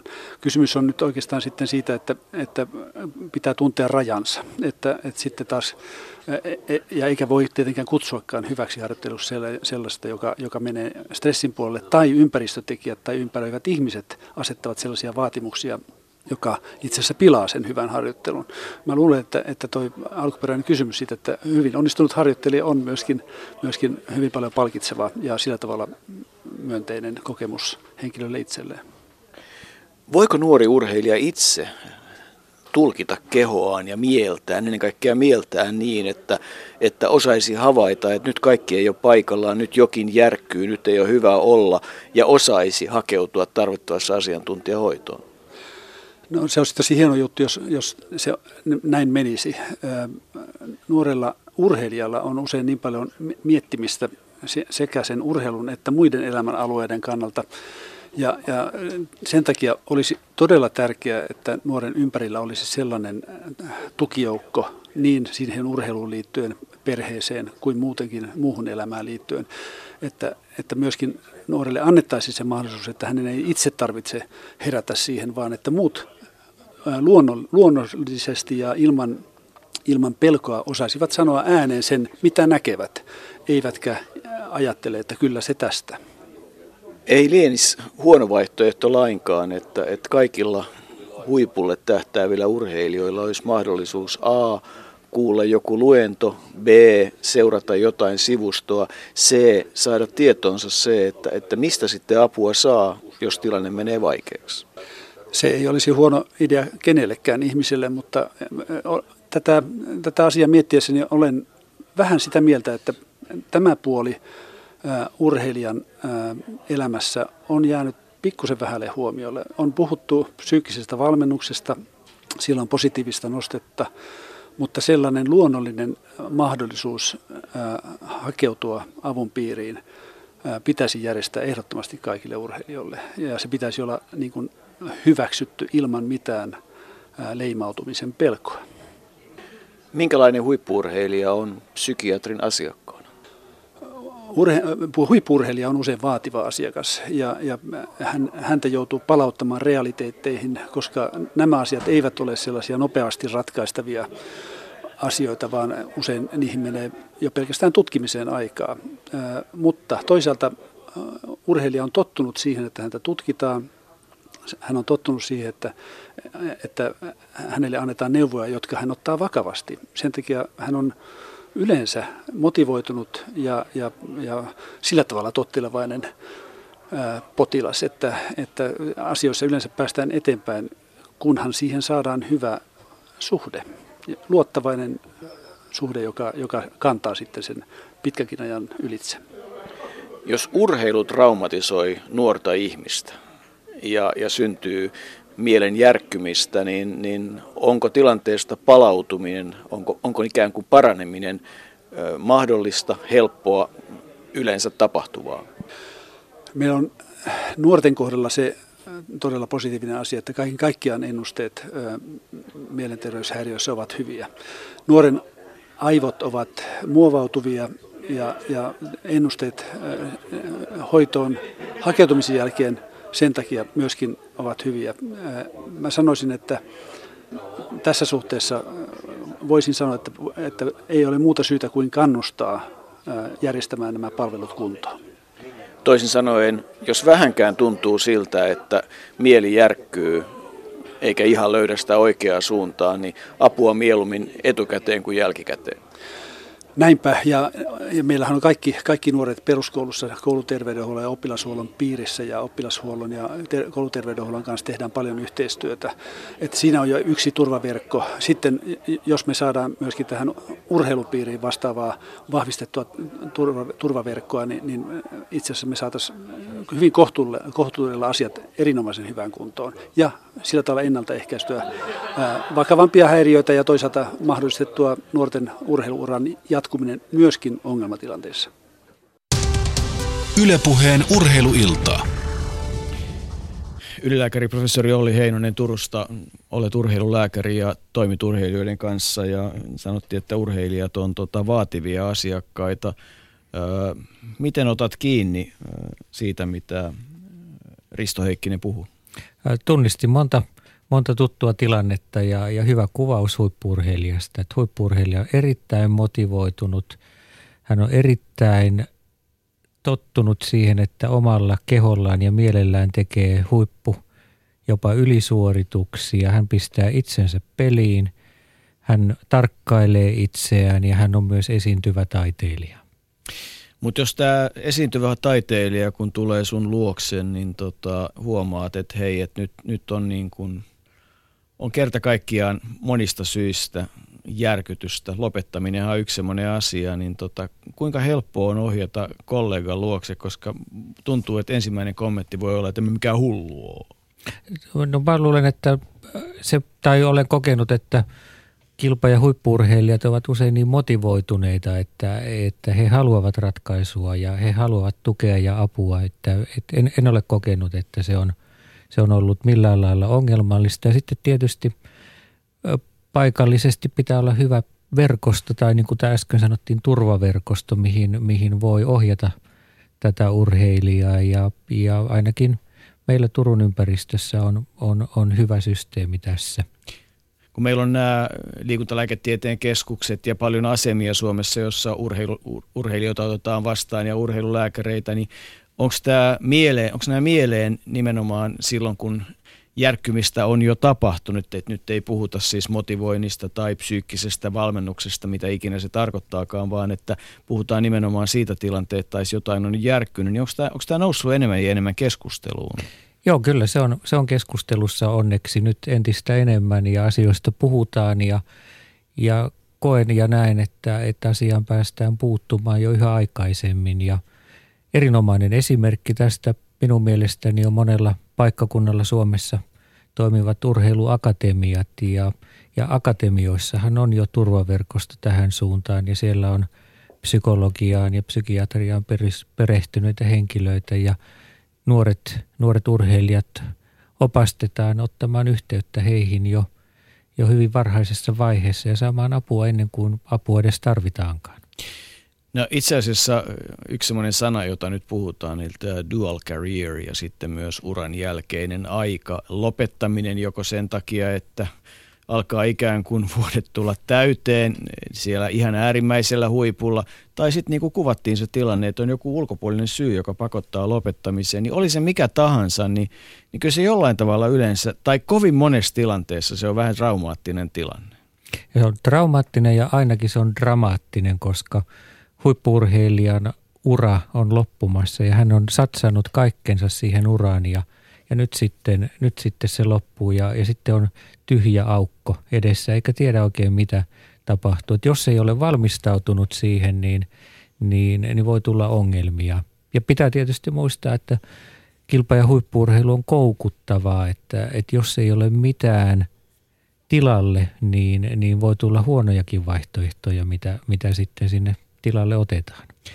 No jalkapalloilijat on tehnyt pitkiä uria, on pelannut ammatikseen, on kokenut hienoja hetkiä ja, ja tota, on niin kuin elänyt siitä yleisön kannustuksesta ja kentän tunnelmasta. Sitten se häviää pois.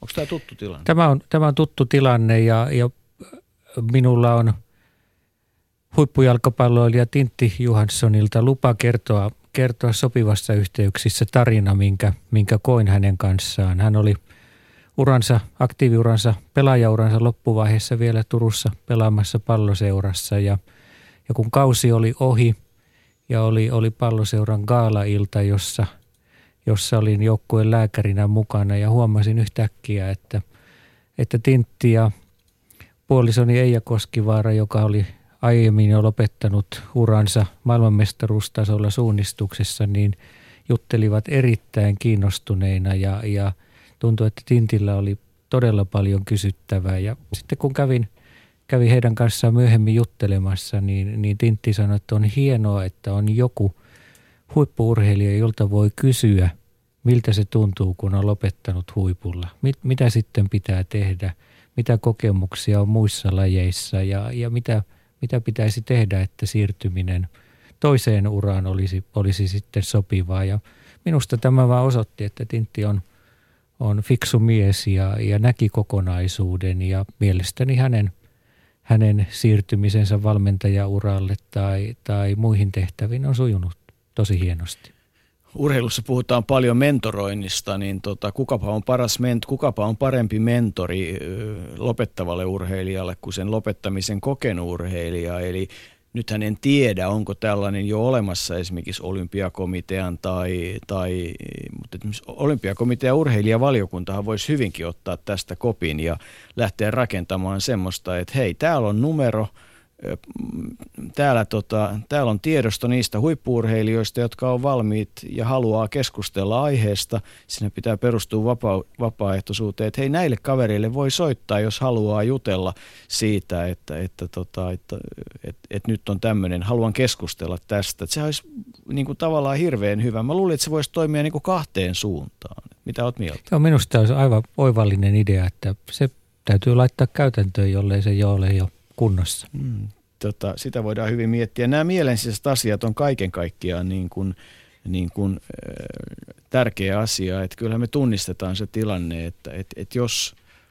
itse kullakin meistä on joku asia, joka haittaa. Mä aina mietin mielessäni sitä, että ja muistan itse asiassa, siitä puhuttiin Atena olympiakisoissa tämmöisessä vastaavallisessa keskustelussa, että, että pituushyppää ja kaksi hyppyä on mennyt pitkäksi ja nuoresta ihmisestä on kysymys ja – ja sitten tulee mieleen se, että ei vitsi, että jos mä nyt en yritä tuota karsintarajaa, niin tota, se vaikuttaa niin moneen asiaan ja, ja tota, milläs mä sitten maksan vuokran, niin oli oletko samaa mieltä, että jos näin rupeaa miettimään siinä pisteessä, niin ei kannata kyllä lähteä hyppäämään. No siinä on aika vaikea saada askeleita sopimaan kyllä lankulle kohdalleen, että, että aivot työskentelevät ihan väärän ongelman parissa. Niin, että, että niin kuin tavallaan sen turvan saaminen urheilijalle, että, että älä, älä, älä älä huolehdi mistään tämmöisistä mitättömistä asioista, että et ne ratkee kyllä, että sen viestin, niin kun siihen sen turvaverkon huippuurheilijan osalta pitää kyetä, oletko samaa mieltä? Kyllä olen ihan samaa mieltä ja, ja turvaverkon tehtävä on opettaa sille urheilijalle, että urheilija keskittyy siihen, mikä on oleellista ja, ja muu asia ei, ei pääse sinne mieleen sillä hetkellä häiritsemään, mutta eihän se helppoa ole.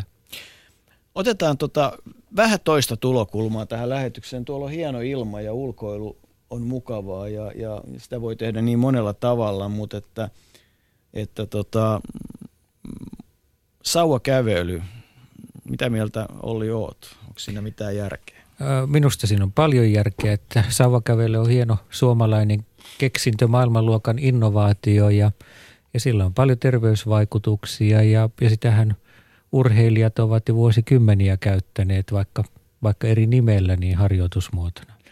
Mika Venojärvi on asiaa tutkinut ja tota, aihe on mielenkiintoinen. Mennään vähän sinne kuntoilun puolelle, mutta että, että oikeastaan otetaan sitten vasta Mikan mietinnän jälkeen. Haluan pohtia sitä, että minkä takia se on herättänyt tietynlaisia tuntemuksia, mutta Mennään siihen aiheeseen. Ylepuheen urheiluiltaa. Mika Venojärvi, raavaan suomalaisen miehen vihannekset ovat ketsuppia paistettu sipuli ja sauva kävelemään ei lähdetä. Miksi? Aa, ehkä se sauvakävely ko- koetaan enemmänkin esimerkiksi vaikka keski-ikäisten naisten ja sitten iäkkäisten ihmisten tota, liikuntamuodoksi, vaikka se niinku toisaalta on todella hyvää urheilua, että sopisi ihan kaikille, myös raavalle miehelle, että siitä kyllä saa hyvän hienpintaan.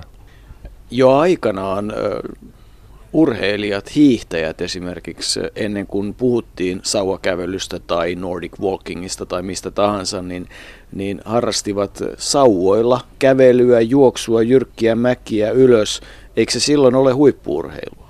Joo, sauvakävely on myös huippurheilua, eli hiihtäjät sitä harrastaa ja tuolla Keski-Euroopassa, kun harjoitellaan ja harrastetaan tämmöistä runningia, missä 2000 metrin korkeudesta lähdetään esimerkiksi 30 kilometriä menemään ylöspäin, niin siellä nämä huippuurheilijat käyttää sauvoja jyrkimmillä osuuksilla, koska samanaikaisesti kun niitä käytetään, niin saadaan se tuntumaan kevyemmältä. Eli, ja samanaikaisesti se on todella äärimmäinen suoritus. Et, ja sitten edelleen hiihtäjät käyttää sauvajuoksussa sitä, että et kyllä sauvakävely urheilusta käy ja voisi varmaan monessa urheilulajissa olla ihan hyvä oheisharjoite, ellei sitä miellettäisi enemmänkin tällaiseksi, että kävellään ja estetään vaikka kaatumista tai muuta vastaavaa.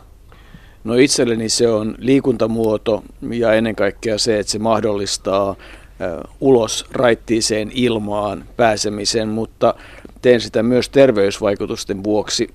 Mitä ovat sauvakävelyn terveysvaikutukset? No ainakin noissa omissa tutkimuksissa me ollaan huomattu, että tällaisille ylipainoisille keski-ikäisille miehillä tällainen 12 viikon sauvakävely jo siten, että se on keskimäärin kaksi tuntia päivässä, niin paransi rasva-aineen vaihduntaa ja kehon koostumusta, eli rasvaprosentti pieneni ja samalla siellä näkyy, että kestävyyskunto parani ja sitten jos ollaan katsottu tuosta maksimaalisesta suorasta hapenottotestistä esimerkiksi, niin tietyllä kuormalla niin sykkeet aleni, eli se kertoo, että siellä on sitä harjoitusvaikutusta sel- selvästi ja sitten se näkyy niin siinä aineenvaihdunnassa, ja mutta uskoisin myös, että se näkyy hyvin myös täällä psyykkisellä puolella, koska sitten jos harrastetaan sitä vaikka luonnossa, niin siinä tulee samalla niin se liikunnan vaikutus ja sitten tulee se luontoliikunnan psyykkinen vaikutus ja verenpaine on myös yksi, mikä varmasti siihen reagoi, eli, eli laskee, jos on vähän kohonnut verenpaine. No mitä sanot, mikä on oikea rytmi, jos, jos äh, lähtee tekemään? Yleensä tapana on se, että me kuvitellaan, että me ollaan aina 20 kunnossa, mutta että varmaan lepokin pitäisi ottaa huomioon. Joo, se lepo on aina, aina tärkeää, että tietysti riippuu paljon siitä, että mikä on se lähtötason kuntoa, että aina kaikessa tuollaisessa pitäisi muistaa tietyllä tavalla se, että maltillisesti aloitetaan ja sitten pikkuhiljaa progressiivisesti kehitetään sitä harjoittelua ja tehdään siitä rasittavampaa ja aluksi voidaan vaikka kävellä tasamaastossa ja sitten kun kunto kasvaa, niin mennään jo jyrkkiä ylämäkiä ylös ja sitten siellä voi joskus välillä ottaa tällaisia pieniä intervallispurtteja, niin kuin heat-harjoittelun tyyppistä, niin varmasti tulee sykkeet korkealle. Tietysti oikea tekniikka on tärkeä asia, mutta et jokaisessa lajissa tulee tiettyjä kuormituksia. Mitkä ovat ne sauvakävelyn kuormitukset ja mitä sitten se venyttely tai lihashuolto pitäisi olla? Aa, no sauvakävely sinänsä, jos siinä on oikea tekniikka, niin se ei välttämättä niin kauheasti kuormita, että jos siinä ensin keskitty siihen, että se kävelytekniikka on oikea, sitten ry- ryhti on oikea ja sitten muistaisi kävellä tietyllä tavalla rennosti, niin silloin se ei välttämättä kuormita, mutta sitten taas väärin tehtynä, niin se voi kuormittaa tuolta niska hartia, hartiaseutuu paljon enemmän mitä muuten. Mutta kaiken kaikkiaan mitä oivallisimmat terveysvaikutukset ja mitä mainiointa ennaltaehkäisevää hoitoa. Joo, näin, näin voisin sanoa ja so, sopii myös tosiaan ihan nuorille ja lapsille ja tässä on viime vuosina miettinyt, että onko itse tainnut koskaan vielä nähdä niin lasta tai nuorta sauva, sauva käve, kävelemässä, että vaikka sitä varmasti jonkun verran jossain kouluissa ehkä tehdäänkin, mutta en ole sillä tavalla nä- nähnyt, että yleensä kun nä- näkee ihmisiä, niin kyllä ne enemmän on siellä plus 40-vuotiaita tai iäkkäämpi, kun sauva kävelee. Et, se on tietysti myös ilahduttavaa, että tässä varmaan viimeisen viiden vuoden aikana enemmän ja enemmän niin kuin sanotaan 50-60-vuotiaita miehiä ainakin näkyy sauva kävelemässä, mutta nuori ei, ei niinkään kovin usein ole tullut missään vastaan. Ja nyt kun ollaan radiossa, niin on tietysti hyvä sanoa, että sauvakäyly mahdollistaa hyvin vaikka urheiluohjelman kuuntelemisen lenkin aikana tai vaikka sunnuntaisen aamumusiikin tai mitä tahansa. Eli, eli toisin sanoen se on mainio kombinaatio psyykkiseen ja fyysiseen rentoutumiseen. Joo, näin voisi sanoa. Ja tuossa jotain radio-ohjelmaa kuuntelinkin, että esimerkiksi tuolla USAssa on jotain tällaisia kuntosaleilla, että siellä voi samanaikaisesti vaikka opetella kieltä, että vaikka mitä tällä, koska siinä kuitenkin se rytmi ja rasittavuus on sellaista luokkaa, että siinä pystyy keskittyä myös johonkin muuhunkin asiaan. Tai sitten jos on kaverin kanssa tai aviopuolisen kanssa, niin voi jutella mukavia ja silloin saadaan se psyykkinen ja sosiaalinen vaikutuskin siinä samanaikaisesti. Ylepuheen urheiluiltaa.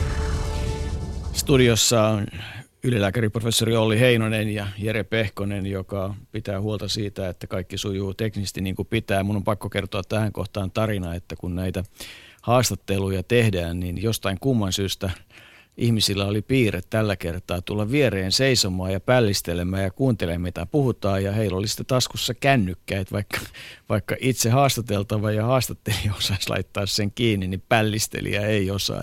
Se on aika kiusallinen tilanne näin jälkikäteen kuultuna. Silloin sitä ei tajunnut, mutta tämmöistä voi sattua. Mutta Olli, mennään siihen, että, että, tota, että sauvakävely on, on tietyssä tilanteessa, kun juoksiminen ei ole erityisen helppoa tai, tai muuten, niin se on äärimmäisen mukava ja hyvä tapa. Saa hyvän rytmin, saa vähän tukea ja, ja kyllä siinä hikeäkin saa ainakin, jos pukeutuu riittävästi. Mutta mikä meni pieleen siinä vaiheessa, kun, kun Nordic Walkingia tehtiin? Et tota, oliko se semmoinen tyypillinen liikuntauskovaisten vääränlainen julistus niin, että se aikaan sai tämmöisiä negatiivisia reaktioita?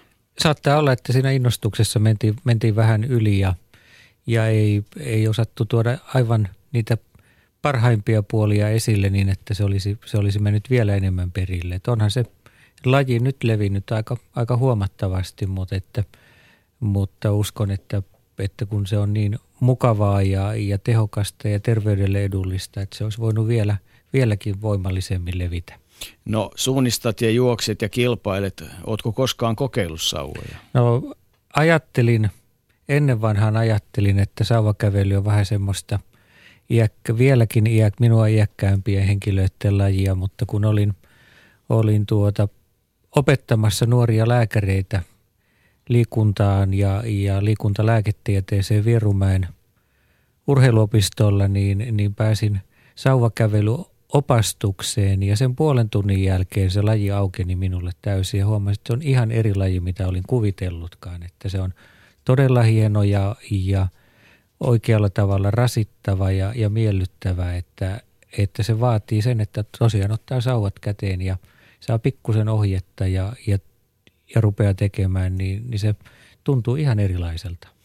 Tota, eli siinä on tämmöinen henkinen, henkinen tota, kynnyskysymys, kun on, on nuorena miehenä tottunut juoksemaan lenkkejä ja, ja, tota, ja sitten ottaa nämä, mutta että siinä on pari asiaa varmaan. Toinen on se, että siinäkin on tekniikkansa ja sitten, sitten se, että se vanha vähän liian pitkä suksisauva ei ole kyllä ollenkaan oikea väline. Joo, täytyy olla oikea väline ja oikea tekniikka ja, ja silloin se on – silloin se on mukavaa ja, ja tehokasta ja, ja tuota, on, on hyvä oivaltaa, että, että tuota, jos halutaan lisätä energiankulutusta kävelyyn ja saada enemmän kuntohyötyä ja terveyshyötyä, niin kun ottaa sauvat mukaan, niin energiankulutus kasvaa 10-15 prosenttia ja, ja se on aivan merkittävä lisä. Mm. Onko tota, ilmeisesti just se, että, että tota, vähän huonossa, huonossa lihaskunnossa ja, ja muuta, niin tota, juoksiminen voi olla aika kovakin rasitus keholle, varsinkaan jos sitä ei äly aloittaa riittävän kevyesti, mutta ilmeisesti sauvakävely ei niin kuin on niin kamalan kuluttavaa nivelille ja muille. Sauvakävely on aika lailla hellävaraista ja sitten kun se rasituksen saa, saa mäkeen nousemalla tai, tai muuttamalla sitä alustaa, millä liikkuu, niin se, se Se on helpompaa ja, ja huomattavasti hellävaraisempaa kuin juoksu. Mm. Tota, suositteletko sitä jopa, voisiko se toimia tietyissä lajeissa jopa palauttavana harjoituksena? Minun mielestä se olisi erinomaisen hyvä palauttava, palauttava harjoittelumuoto hyvin moneen lajiin ja, ja tosiaan vauhtia lisäämällä ja saavoja liikuttamalla saadaan, saadaan, saadaan kyllä harjoitusvaikutusta esille. Mitä sanot, tota, kun jos puhutaan näistä kansantaudeista, ennen kaikkea kolesterolista ja toisen asteen diabeteksestä, jotka sitten vielä aika usein ikävä kyllä kohdentuu samaan aikaan, onko sauvakävelyllä merkitystä? Kyllä, kyllä tuo Mikan tutkimustulokset osoittavat, että sel- selkeitä hyötyjä saadaan tyypin 2 diabeteksen ilmaantumiseen ja, ja rasvahappoaineen vaihduntaan, että, että kyllä se on tehokas, tehokas hoito ja ennaltaehkäisykeino näihin vaivoihin. Et liike on taas lääke. Liike on lääkettä, mm. totta.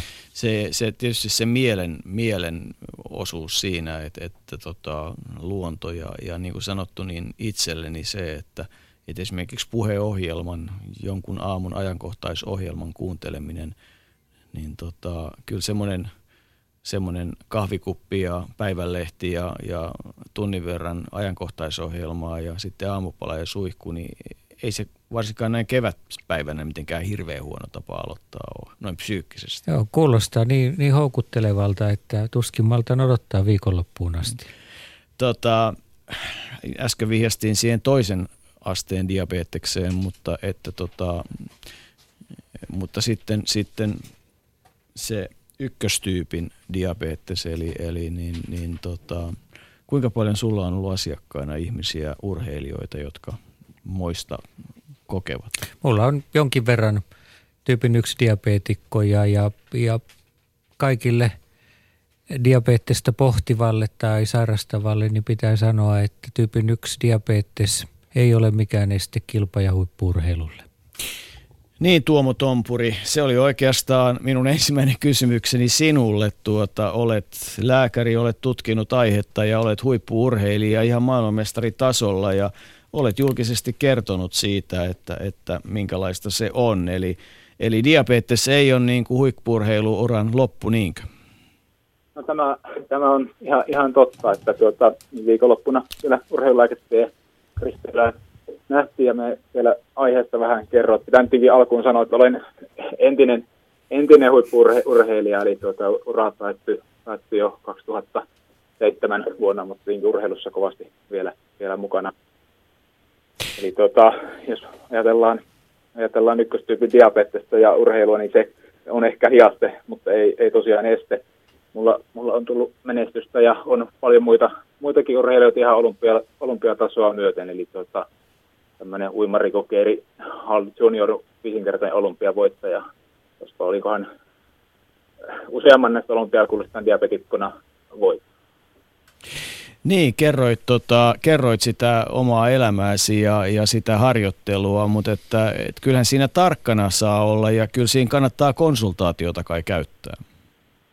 No tietenkin kenelle tahansa diabetikolla niin on hoitava lääkäri ja ja ehkä jos diabeteksen ykköstyypin diabeteksen hoitoa niin pitemmällä aikavälillä ajattelee, niin, niin lääkäristä tulee ehkä konsultti. Ajatus on jotenkin se diabetikko alkaa ymmärtämään sairauden luonnetta ja omaa elimistö ja elimistön vasteita, vasteita ja lähtökohta on hyvä hoitotasapaino urheilijalle. Eihän sairas ihminen voi huipputasolla urheilla. Tuota, ehkä jonkunlainen yhtymäkohta, jos ajatellaan urheiluja ja valmentautumiseen. Siellä on alkuun lapsilla ohjaajia, valmentajia, urheilija oppii ymmärtämään omaa kehoaan ja, ja tuota, ehkä se valmentajakin sitten huipputasolla muuttuu enemmän, enemmän konsultiksi sitten. Oli. Niin, niin oli sanomassa, että eikö se diabeetikon lääkäri ole alkuvaiheessa ikään kuin valmentaja ja, ja sitten kun yhteistyö menee eteenpäin, niin valmentaja astuu vähän sinne sivulle ja ratkaisee sitten taas uudenlaisia ongelmia näin, näin se menee. Eli jos ajattelee, ajattelee diabetikkoja ja minuakin tällä hetkellä olen, olen lääkäri.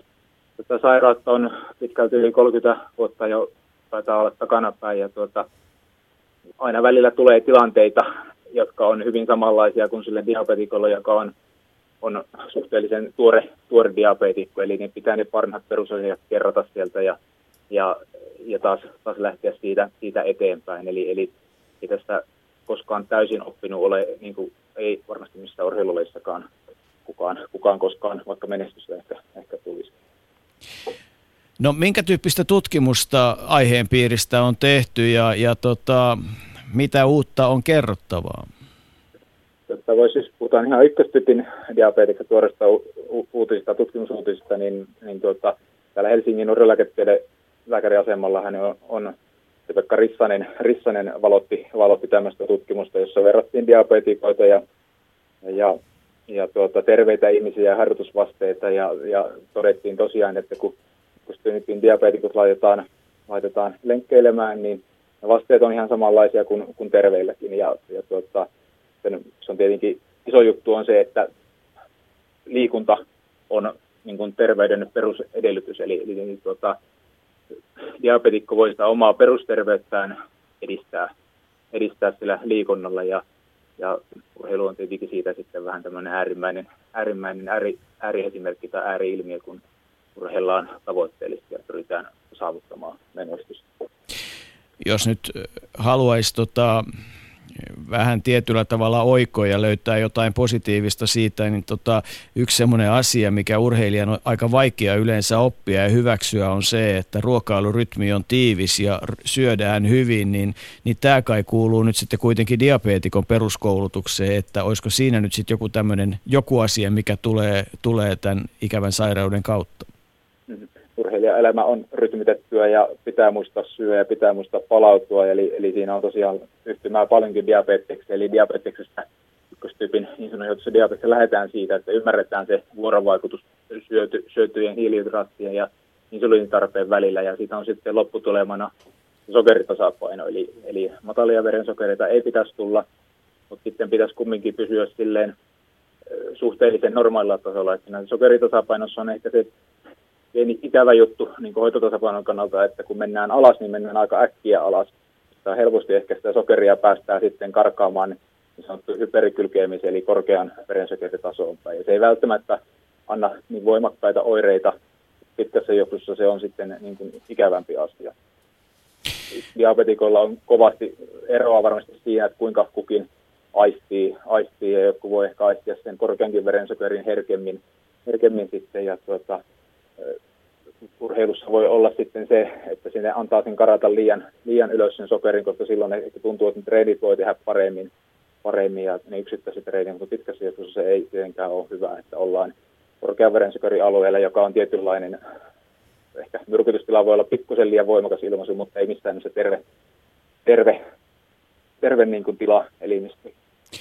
No tota, insuliini, jota nyt sitten joudutaan käyttämään, niin miten tämä tekniikka siis äh, on pumppuja ja on, on jotain muuta? Onko tämä onko tämä tekniikan kehittänyt, kehittäminen helpottanut A yleensä diabeteksestä kärsiviä tai B huippuurheilua? Siis on, onko niin tekniikka tullut myös urheilijan avuksi tässä suhteessa?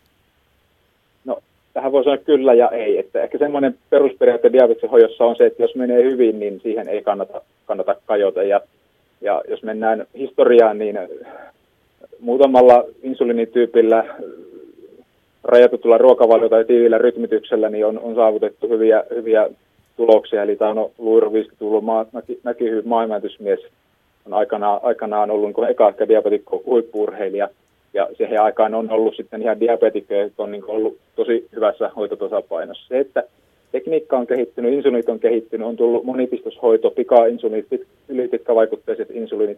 Se on ehkä antanut mahdollisuuden vapauttaa elämää enemmän siihen niin sanottuun normaaliin elämänrytmiin, ehkä vapauttaa sitä syömistä, kun on lyhyt, hyvin, hyvin lyhytvaikutteinen pika-ateria-insuliini, että syyään silloin, kun tulee se syömistilaisuus ja syyään, syyään sen mukaan, tai pistetään sen mukaan, kun insul- hiilareita syyään. Ja tuota, se on antanut tämmöisen vapauden. Ja pumppu, pumpussa se on sitten tietyllä tavalla lähestyvän toisella tavalla, että siellä menee perusinsuliini suoraan laitteen annostelemalla. Tietenkin ihminen voi siihen vaikuttaa, mitä sinne menee. Ja sitten ei tarvitse piikkiä kaivaa esille, kun, kun annetaan ateria-insuliini. Mutta siinä on ihan ne samat periaatteet taustalla, kun, kun ihan mennään mennään historiaan muutama kymmenen vuotta taaksepäin. Eli, eli taustajutut ei ole sieltä muuttunut mihinkään ja ei pidä ajatella, että laite tai tekniikka hoitaa, ho, hoitaa niin kuin diabetikon puolesta sairautta.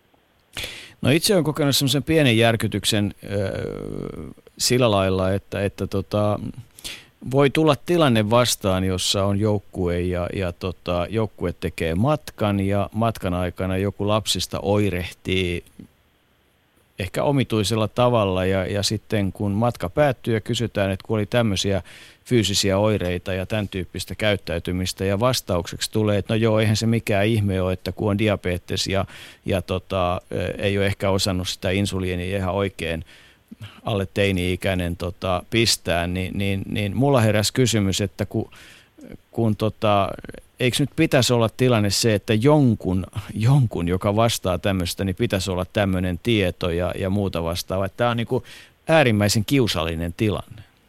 On, on varmasti, ja se varmasti, jos ajattelee, että on huoltajan roolissa mukana tuollaisessa reissussa, niin kyllähän se menee miettimään, että me ollaan ihmisiä, mietitään, pikkulapsi saa silmälasit, ei se välttämättä uskalla sitä laseja laittaa, kun menee kouluun. Eli siinä voi tulla tämmöinen jonkunlainen alkukantainen häpeä, häpeä ajatus, ei välttämättä, tai tulee, onko se sillä teinillä, onko sillä vanhemmilla, että vanhemmat ei tuossa sairautta esille, vai ehkä se on sitten tämän teini-ikäisen painostamana vanhemmat ei kertonut, mutta tietenkin ehdottomasti lähtökohta pitäisi olla se, että tuommoisella reissulla on tiedossa, koska se huono hetki voi tulla, vaikka kymmenen vuotta menisi tosi hyvin, niin sitten joku kerta tulee se yllätys, että ei se diabetikko pystykään itse reagoimaan johonkin.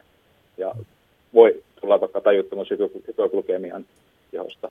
Rannekkeet, kaulamerkit ynnä muut on olemassa, mutta se olisi tietenkin ihan ehdottomasti tämmöisessä jutussa, niin pitäisi olla, olla tiedossa.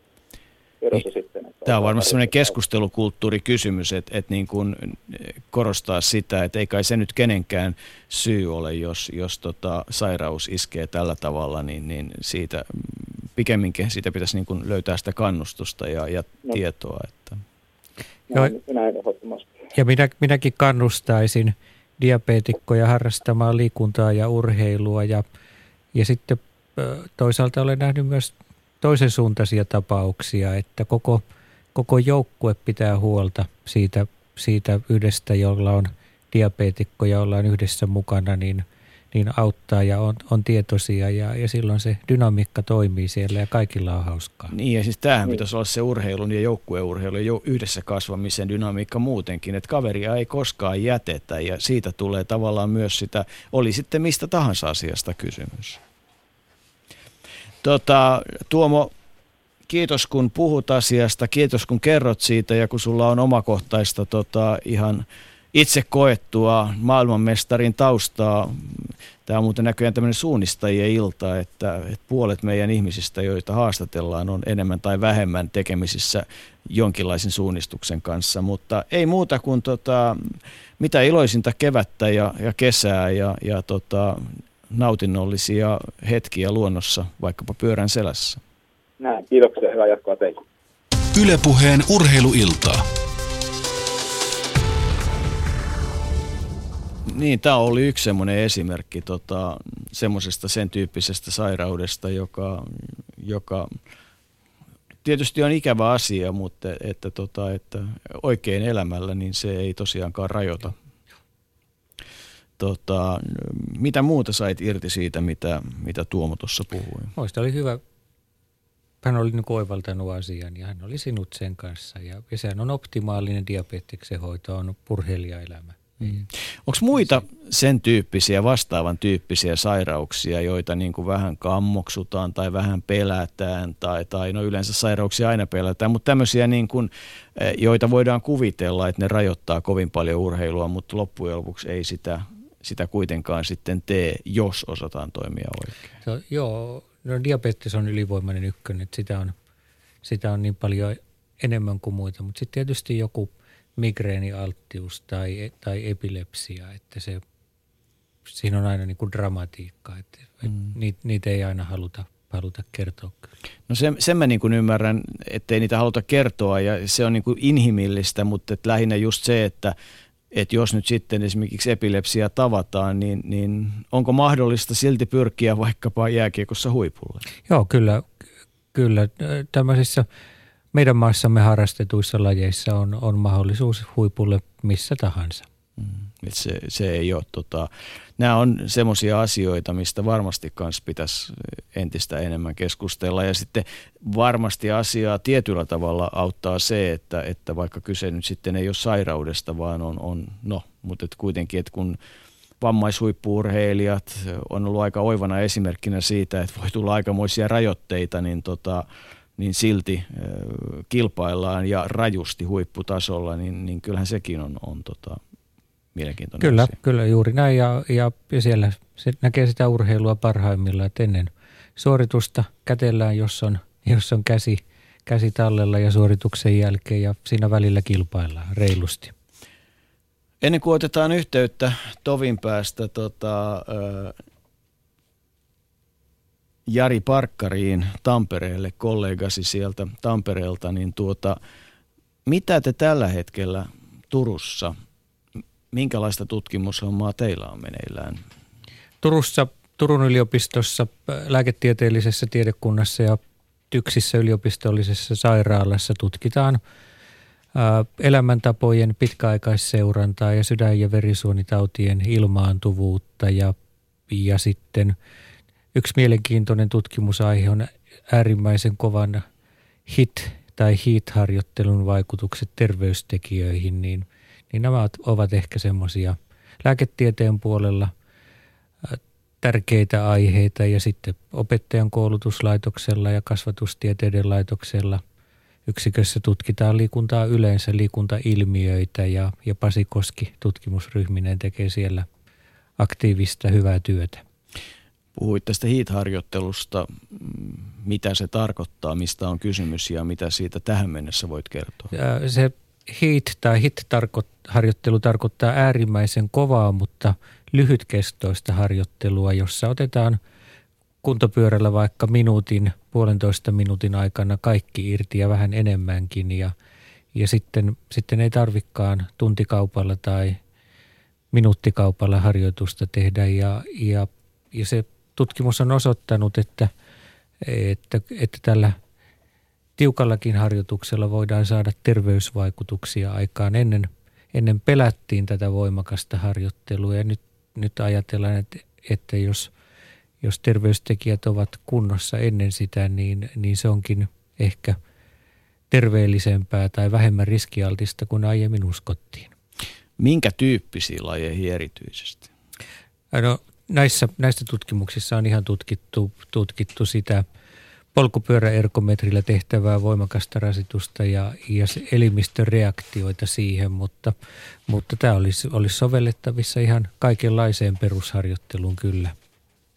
Niin kuin aikaisemmin illalla jo totesimme, niin harjoittelun tarkoitushan on järkyttää elimistöä ja, ja tässä annetaan uudenlainen järkytys sinne elimistölle, josta sitten pitää muistaa palautua. Ja nyt ollaan ilmeisesti saatu langalle Ollin kollega Jari Parkkari Tampereelta. Hyvää iltaa. Hyvää iltaa. Me ollaan tunti 45 minuuttia pohdittu sitä ja vähän niiden aine, ainepiirien perusteella, mitä itse olit, äh, olit kuuntelemassa, kun lääkäreitä, fysioterapeuttia ja aiheesta kiinnostuneita reilu parisataa laineilla muutaman päivän aikana kellu ja kuunteli. Tota, mitä muuten sinulle jäi, jäi seminaarista mieleen? No kyllä seminaarissa hyvin vahvasti tuli tämä monipuolisuus, mikä liittyy liikuntaa ja terveyteen, huippurheiluun, se miten laaja kokonaisuus täytyisi urheilijoiden ja valmentajien ja terveydenhuollon hallita, että se kokonaisuus pysyisi kunnossa. No itse olet tota, todellakin toimit Tampereella ja toimit aika paljon nuorten urheilijoiden parissa, mutta, mutta minkä tyyppistä tutkimustyötä Tampereella nyt tällä hetkellä erityisesti tehdään? Tampereella aika paljon tutkimus keskittyy urheiluvammojen ehkäisyyn, liikunnan turvallisuuden edistämiseen. No itse puhuit muun muassa, muun muassa selän asioista ja, ja mieleen jäi erityisesti muutamia kuvia siitä ja ajatus taas jälleen kerran siitä, että, että tota, nuoret urheilijat ja voimaharjoittelu ja, ja minkälaisiin riskeihin siinä sitten mennään, se ei ole mitään leikkiä. Se on totta, että meidän urheilijoista 3-40 prosenttia kärsii jatkuvista selkävaivoista ja, ja aiheuttaa todella paljon poissaoloja harjoituksista, nimenomaan selän rasitusvammat. No mikä, äh, onko kyseessä väärä harjoittelu, väärään aikaan tapahtunut harjoittelu, liian kova harjoittelu, vääränlainen ravinto vai kaikkien yhdistelmä? Yleensä näissä nuorten urheilijoiden selkäongelmissa siellä on monta tekijää ja, ja tytöillä varsinkin riittämätön energiansaanti on se tavallisin syy näille selkäongelmille. Sitten kun lajiin yhdistyy ojennussuuntainen liike selässä, eli alaselän ojennus yli, yli sen normaalin liikeradan, mitä selkä kulkee, niin sen yli kun mennään ojennussuuntaan, niin silloin selkä kestää vain noin 15 osan siitä, mitä se kestää normaali asennossa. Ja silloin selkä on tosi altis loukkaantumaan, jos siellä on pikkusen alhainen luuntiheys siellä selässä esimerkiksi liian vähäisen syömisen takia, ja sitten kun siihen kohdistuu pikkusen ylimääräistä kuormitusta sen ojennuksen takia, niin silloin, silloin selkä loukkaantuu tosi helposti ja, ja se näkyy monissa, monissa tyttöjen näissä voimistelulajeissa, luistelussa. Pojilla taas sitten suunnanmuutoslajit on, näyttää olevan isomman riskin ryhmässä, eli jalkapallo, jääkiekko, koripallo. Ja eikö Jari ole niin, että, että niin kuin juuri sanoit, niin se ei olekaan välttämättä se voimaharjoittelu, vaan se on se, on se yliojennus, mikä selässä tulee monissa esteettisissä lajeissa. Nimenomaan, että se, se voimaharjoittelu, mitä tehdään, niin nykyään on kyllä enemmän tehdään kehon omalla painolla harjoittelua, että se on, se on kyllä edistynyt kovasti tuo harjoittelu nuorten kohdalla. Biologisen iän määritys, eli se mikä on, on, on sen oman elimistön kehitysaste, sen määrittäminen on lisääntynyt meillä Suomessa liikunta lääketieteen edistymisen myötä ja, ja sitä kautta ne harjoitteluohjeet on mennyt aika hyvin jo perille urheilijoille, valmentajille ja voimaharjoittelu on, on selkeästi kyllä muuttunut parempaan suuntaan. Mutta eikö edelleen voimaharjoittelussa on vähän tämmöisiä yleensä lihasten, lihasharjoittelussa ja muussa vähän semmoisia piirteitä, että on on tota murrosikäisten ryhmä, 20 poikaa ja tota, voit kuvitella, että siinä on 180-30 se haarukka ja sitten valmentaja sanoo, että pannaan vitonen tuonne selän taakse ja tehdään 20 vatsalihasta, niin onko ihan väärässä, jos sanon, että kahdelle osu paikalle ja muille oli liian kovaa tai liian pehmeitä? Se on kyllä totta, kun ollaan joukkuetasolla käyty läpi näitä, näitä nuorten kehity, kehitysasteita biologisesti, niin noin noin 20 prosenttia sietäisi tämmöisiä lisäpainoja näissä, näissä voimaharjoituksissa. Ja meillä jostain syystä on aika vahvasti valmennuksessa, vielä voimavalmennuksessa olympia nostot mukana ja niitä tehdään jalat rinnakkain. Ja nuoren urheilijan alaselkä on monesti aika altis juuri silloin, kun tehdään jalat rinnakkain, voimaharjoitteita, tempau, tempauksia rinnalle vetoja, syvä kyykkyjä, niin jostain syystä se nuoren lantion asento ei tahdo sitä kestää ja, ja tota, se on yksi semmoinen, mistä ehkä meidän täytyisi vielä enemmän, enemmän keskustella, nimenomaan nämä, nämä olympianostomuodot. Toinen asia, mikä on mielenkiintoinen, on se, että pojat tykkää leikkiä tämmöisillä asioilla ja sitten tehdään päivästä toiseen niitä samoja harjoitteita ja, ja se nyt ei kai kuulosta erityisen terveeltä. Joo, että jos sanotaan, että pojat on kiinnostuneita punttitreeneistä, niin ehkä, ehkä tämä penkkipunnerus on semmoinen vähän perinteinen, mistä, missä halutaan vähän kokeilla ja kilpailla, mutta siinäkin kun nostetaan jalat siihen penkille ja, ja selkä pidetään alustassa kiinni, niin siinä sitä yliojennusta alaselkään ei pääse tulemaan. Et penkkipunneruksen pystyy varsin turvallisesti tekemään ja se on yleensä se, mitä ne pojat haluaa kokeilla ja tehdä ja se on vähän ehkä semmoinen itse, itseluottamusasiakin, kun joukkueessa sitten on joku raja asetettu, että se pitäisi ylittää.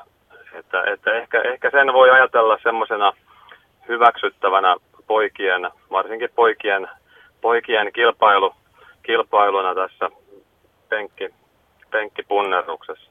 Mainitsit Jari, että se tekniikka on tärkeää ja, ja tekniikan harjoittelulla ja opettelulla tämä voimaharjoittelu pitäisi ainakin minun mielestäni alkaa. Mitä, mitä mieltä sinä olet? Joo, ehdottomasti, että siinä vaiheessa, kun on kasvuspurtti menossa ja kehon mittasuhteet muuttuu ja on herkkyyskausi tekniikan oppimiselle, niin silloin on tärkeää tehdä, tehdä voimaharjoittelua nimenomaan ihan pelkällä tangolla ja opetella, opetella se oikea tekniikka ja, ja oppia oikeat tavat kyykistyä alkuun yhden jalan askelkyykkyinä ja, ja sitten jalat rinnakkain. Et se on vielä vaativampi, vaativampi toteuttaa sitten, kun tehdään, tehdään koko kineettisen ketjun, eli koko kehon liikkeitä, vedetään paino maasta ylös, niin ne vaatii todella niin kuin hyviä tekniikoita. Ja ilmeisesti se, että, että pitäisi olla aika monipuolinen valikoima niitä harjoitteita, että päivästä toiseen ei junnatta samaa, koska se kai kuluttaa aika tavalla. Kyllä näin, että samaa kehonosaa ei tulisi kuormittaa perättäisinä päivinä, että jos meillä on normaali harjoitusviikko, niin jos maanantaina kuormitetaan lihaksistoa, tehdään puntitreeni, niin sitten tiistaina tulisi kuormittaa jo sitten hengitys- ja verenkiertoelimistöä, kestävyyspuolta ja kolmantena päivänä sitten tehdä enemmän hermostollinen, vaikka nopeustyyppinen harjoitus. Ja sitten viimeistään neljäntenä päivänä tulisi pitää lepopäivä tai tehdä huoltavia harjoitteita, jolloin se pysyy se kokonaisuus kasassa. Ja sitten taas viidentenä päivänä voidaan palata siihen voimaharjoitteluun. Niin, tämä kuulostaa aika yksinkertaiselta, ja, ja tota, mutta et Olli, tämä varmaan aika usein unohtuu, ja tässä ollaan nyt siihen, missä palattiin, eli siihen alkuun, että et niin kuin, ei uskalleta levätä eikä uskalleta, te, tuntuu, että pitää tehdä joka päivä kaikki. Juuri näin, ja ei, ei huomata rytmittää sitä tekemistä, ja ollaan vähän niin kuin yhdessä putkessa, ja tehdään sitä samaa, toistetaan ja toistetaan, ja, ja palautuminen jää vajaksi, ja uudet ärsykkeet puuttumaan. Mm. Eli tässä nyt ollaan siis siinä ydinasiassa, että, että tota, tämä urheilu on yhteispeliä, että, että, että, että urheilijalla pitäisi olla semmoinen ryhmä taustalla, jossa valmentajat ymmärtää nämä asiat, vanhemmat ymmärtää nämä asiat, lääkärit on siinä tukemassa, ravintoihmiset ynnä muuta. Ja, ja eihän tämä nyt kai Jari mitään salatiedettä sellaisenaan ole, että kyllä tässä niin kuin maalaisjärvelläkin aika pitkälle pääsee. Joo, kyllä ihan perusasioista mitään uusia keksintöjä varmaan ei ole tehty. Jos katsoo ihan huippurheilun valmennusta, mitä Yhdysvalloissa on näissä valmennuskeskuksissa tehdään, niin ei siellä varsinaisesti mitään uusia keksintöjä ole tehty, mutta, mutta ollaan ehkä, ehkä niin kuin enemmän ryhdytty soveltamaan, soveltamaan kehon omaa tämmöistä normaalia mallia toimia siinä lajissa, eli tehdään lajinomaisesti voimaharjoittelua ja, ja yritetään siirtää se voima siihen lajiin enemmän. Ei ehkä niin paljon ylitetä normaalia nivelen liikkuvuusaluetta, vaan pyr, pysytään näissä harjoitteissa sillä nivelen normaalilla liikealueella, jolloin ei tule niitä loukkaantumisia niin helposti. Jari, kiitoksia kun taas olit mukana ja, ja mainiota kevättä sekä Tampereelle että sinulle ja, ja tuota, ollaan taas yhteydessä. Aiheen ympäriltä riittää meille kaikille keskusteltavaa. Kiitos paljon ja hyvää kevättä. Ylepuheen urheiluiltaa. Ja Hauli sanoit, että et usko, että aika menee nopeasti. Ei tämä nyt kauhean hitaasti mennyt. Vastaan me päästiin lämpimäksi tässä hädin tuskin veryttelyvaiheessa. Kyllä täällä aika tuntuu menevän. On niin mielenkiintoisia asioita, mitä kuuntelee. niin, tota, no, se, on, se on oikeastaan vielä tähän, kun nyt kun tota, haluaisin kuulla sun mielipiteen siitä, että kuinka olennainen asia venyttely on? Venyttely on, on tärkeää sitä voidaan käyttää palauttavana harjoittelumuotona tai, tai valmistavana, mutta, mutta nostaisi siihen oheen myös niin kuin sen lämmittelyn, että se lämmittely on minusta vielä tärkeämpää kuin venyttely, että pitää saada elimistö lämpimäksi ja lihakset jänteet notkiksi, notkeiksi ja norjiksi ennen suoritusta ja, ja se on se todella tärkeä, tärkeä juttu. Milloin palautetaan lihakset johonkin mittaan ja, ja milloin haetaan niihin esimerkiksi lisää liikkuvuutta? Tässä tuntuu olevan aika monta koulukuntaa. Tässä on monta koulukuntaa ja minä kuulun tähän yksinkertaisiin kansanmiesten koulukuntaan, että mä, mä ajattelen, että lihasta lämmitetään ja huolehditaan, että se on sopivassa vireydessä, kun tehdään suoritusta ja, ja sitten palautellaan sitä suorituksen jälkeen. Varsinaisia lihas- ja jännevenytyksiä ei, ei paljon tarvita, mutta silloin tarvitaan venytystä – ja liikelaajuuden lisäämistä, jos, jos niveltä liikutetaan ääri, äärirajoille ja niin kuin esteettisissä lajeissa tai, tai tällaisissa, jolloin liikkuvuuden pitää olla poikkeuksellinen, niin silloin tarvitaan venytystä.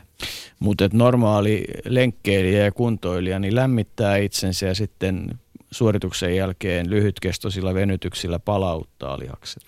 Suorituksen jälkeen lyhytkestoisilla venytyksillä tai tai verryttelyllä, niin kuin englanninkielessä sanotaan, että ennen suoritusta warming up ja suorituksen jälkeen cooling down. Mm. No nyt me ollaan siinä cooling down tilanteessa, kun puolentoista minuutin kuluttua keskustelu loppuu. Öö, tuliko ajatuksia? Tuli ajatuksia, omat mielipiteet vahvistuivat ja, ja, ja niin kuin totesit, että, että eivät nämä mitään monimutkaisia asioita ole, että yksinkertaista tervettä – järkeä ja, ja nuoria pitää tukea ja kannustaa ja huippuurheilijakin tarvii tukiverkostoa ja, ja tätä työtä tehdään yhdessä. Se, mikä mulla tulee aina mieleen on se, että, että tavallaan niin kuin se onnistunut, niin liikunta, urheilu, huippuurheilu, nuoren urheilijan suoritus, niin se koostuu hirveän monesta osatekijästä, jossa on siis lepoa, ravintoa, lihashuoltoa, varusteita, harjoittelua, välineistöä ynnä muuta, ynnä muuta. Et siinä on paljon asioita ja, ja tota, mitä pidemmälle mennään, niin sitä tärkeämpää olisi, että sitä, että sitä verkostoa olisi ympärillä. Se on kai se iso asia. Se on, se on iso asia ja sitten tietysti myös se, että urheilu ja liikunnan pitää olla hauskaa. Mm, ehdottomasti sitä ja, ja se pysyy hauskana, jos esimerkiksi sit kun ongelmia joko pään sisällä tai jossain muualla tulee, niin otetaan ja tarttua niihin ajoissa. Juuri näin. Oli Heinonen, professori, ylilääkäri Turusta. Kiitoksia vierailusta ja Jere, se on nyt sitten siinä. Kiitos paljon.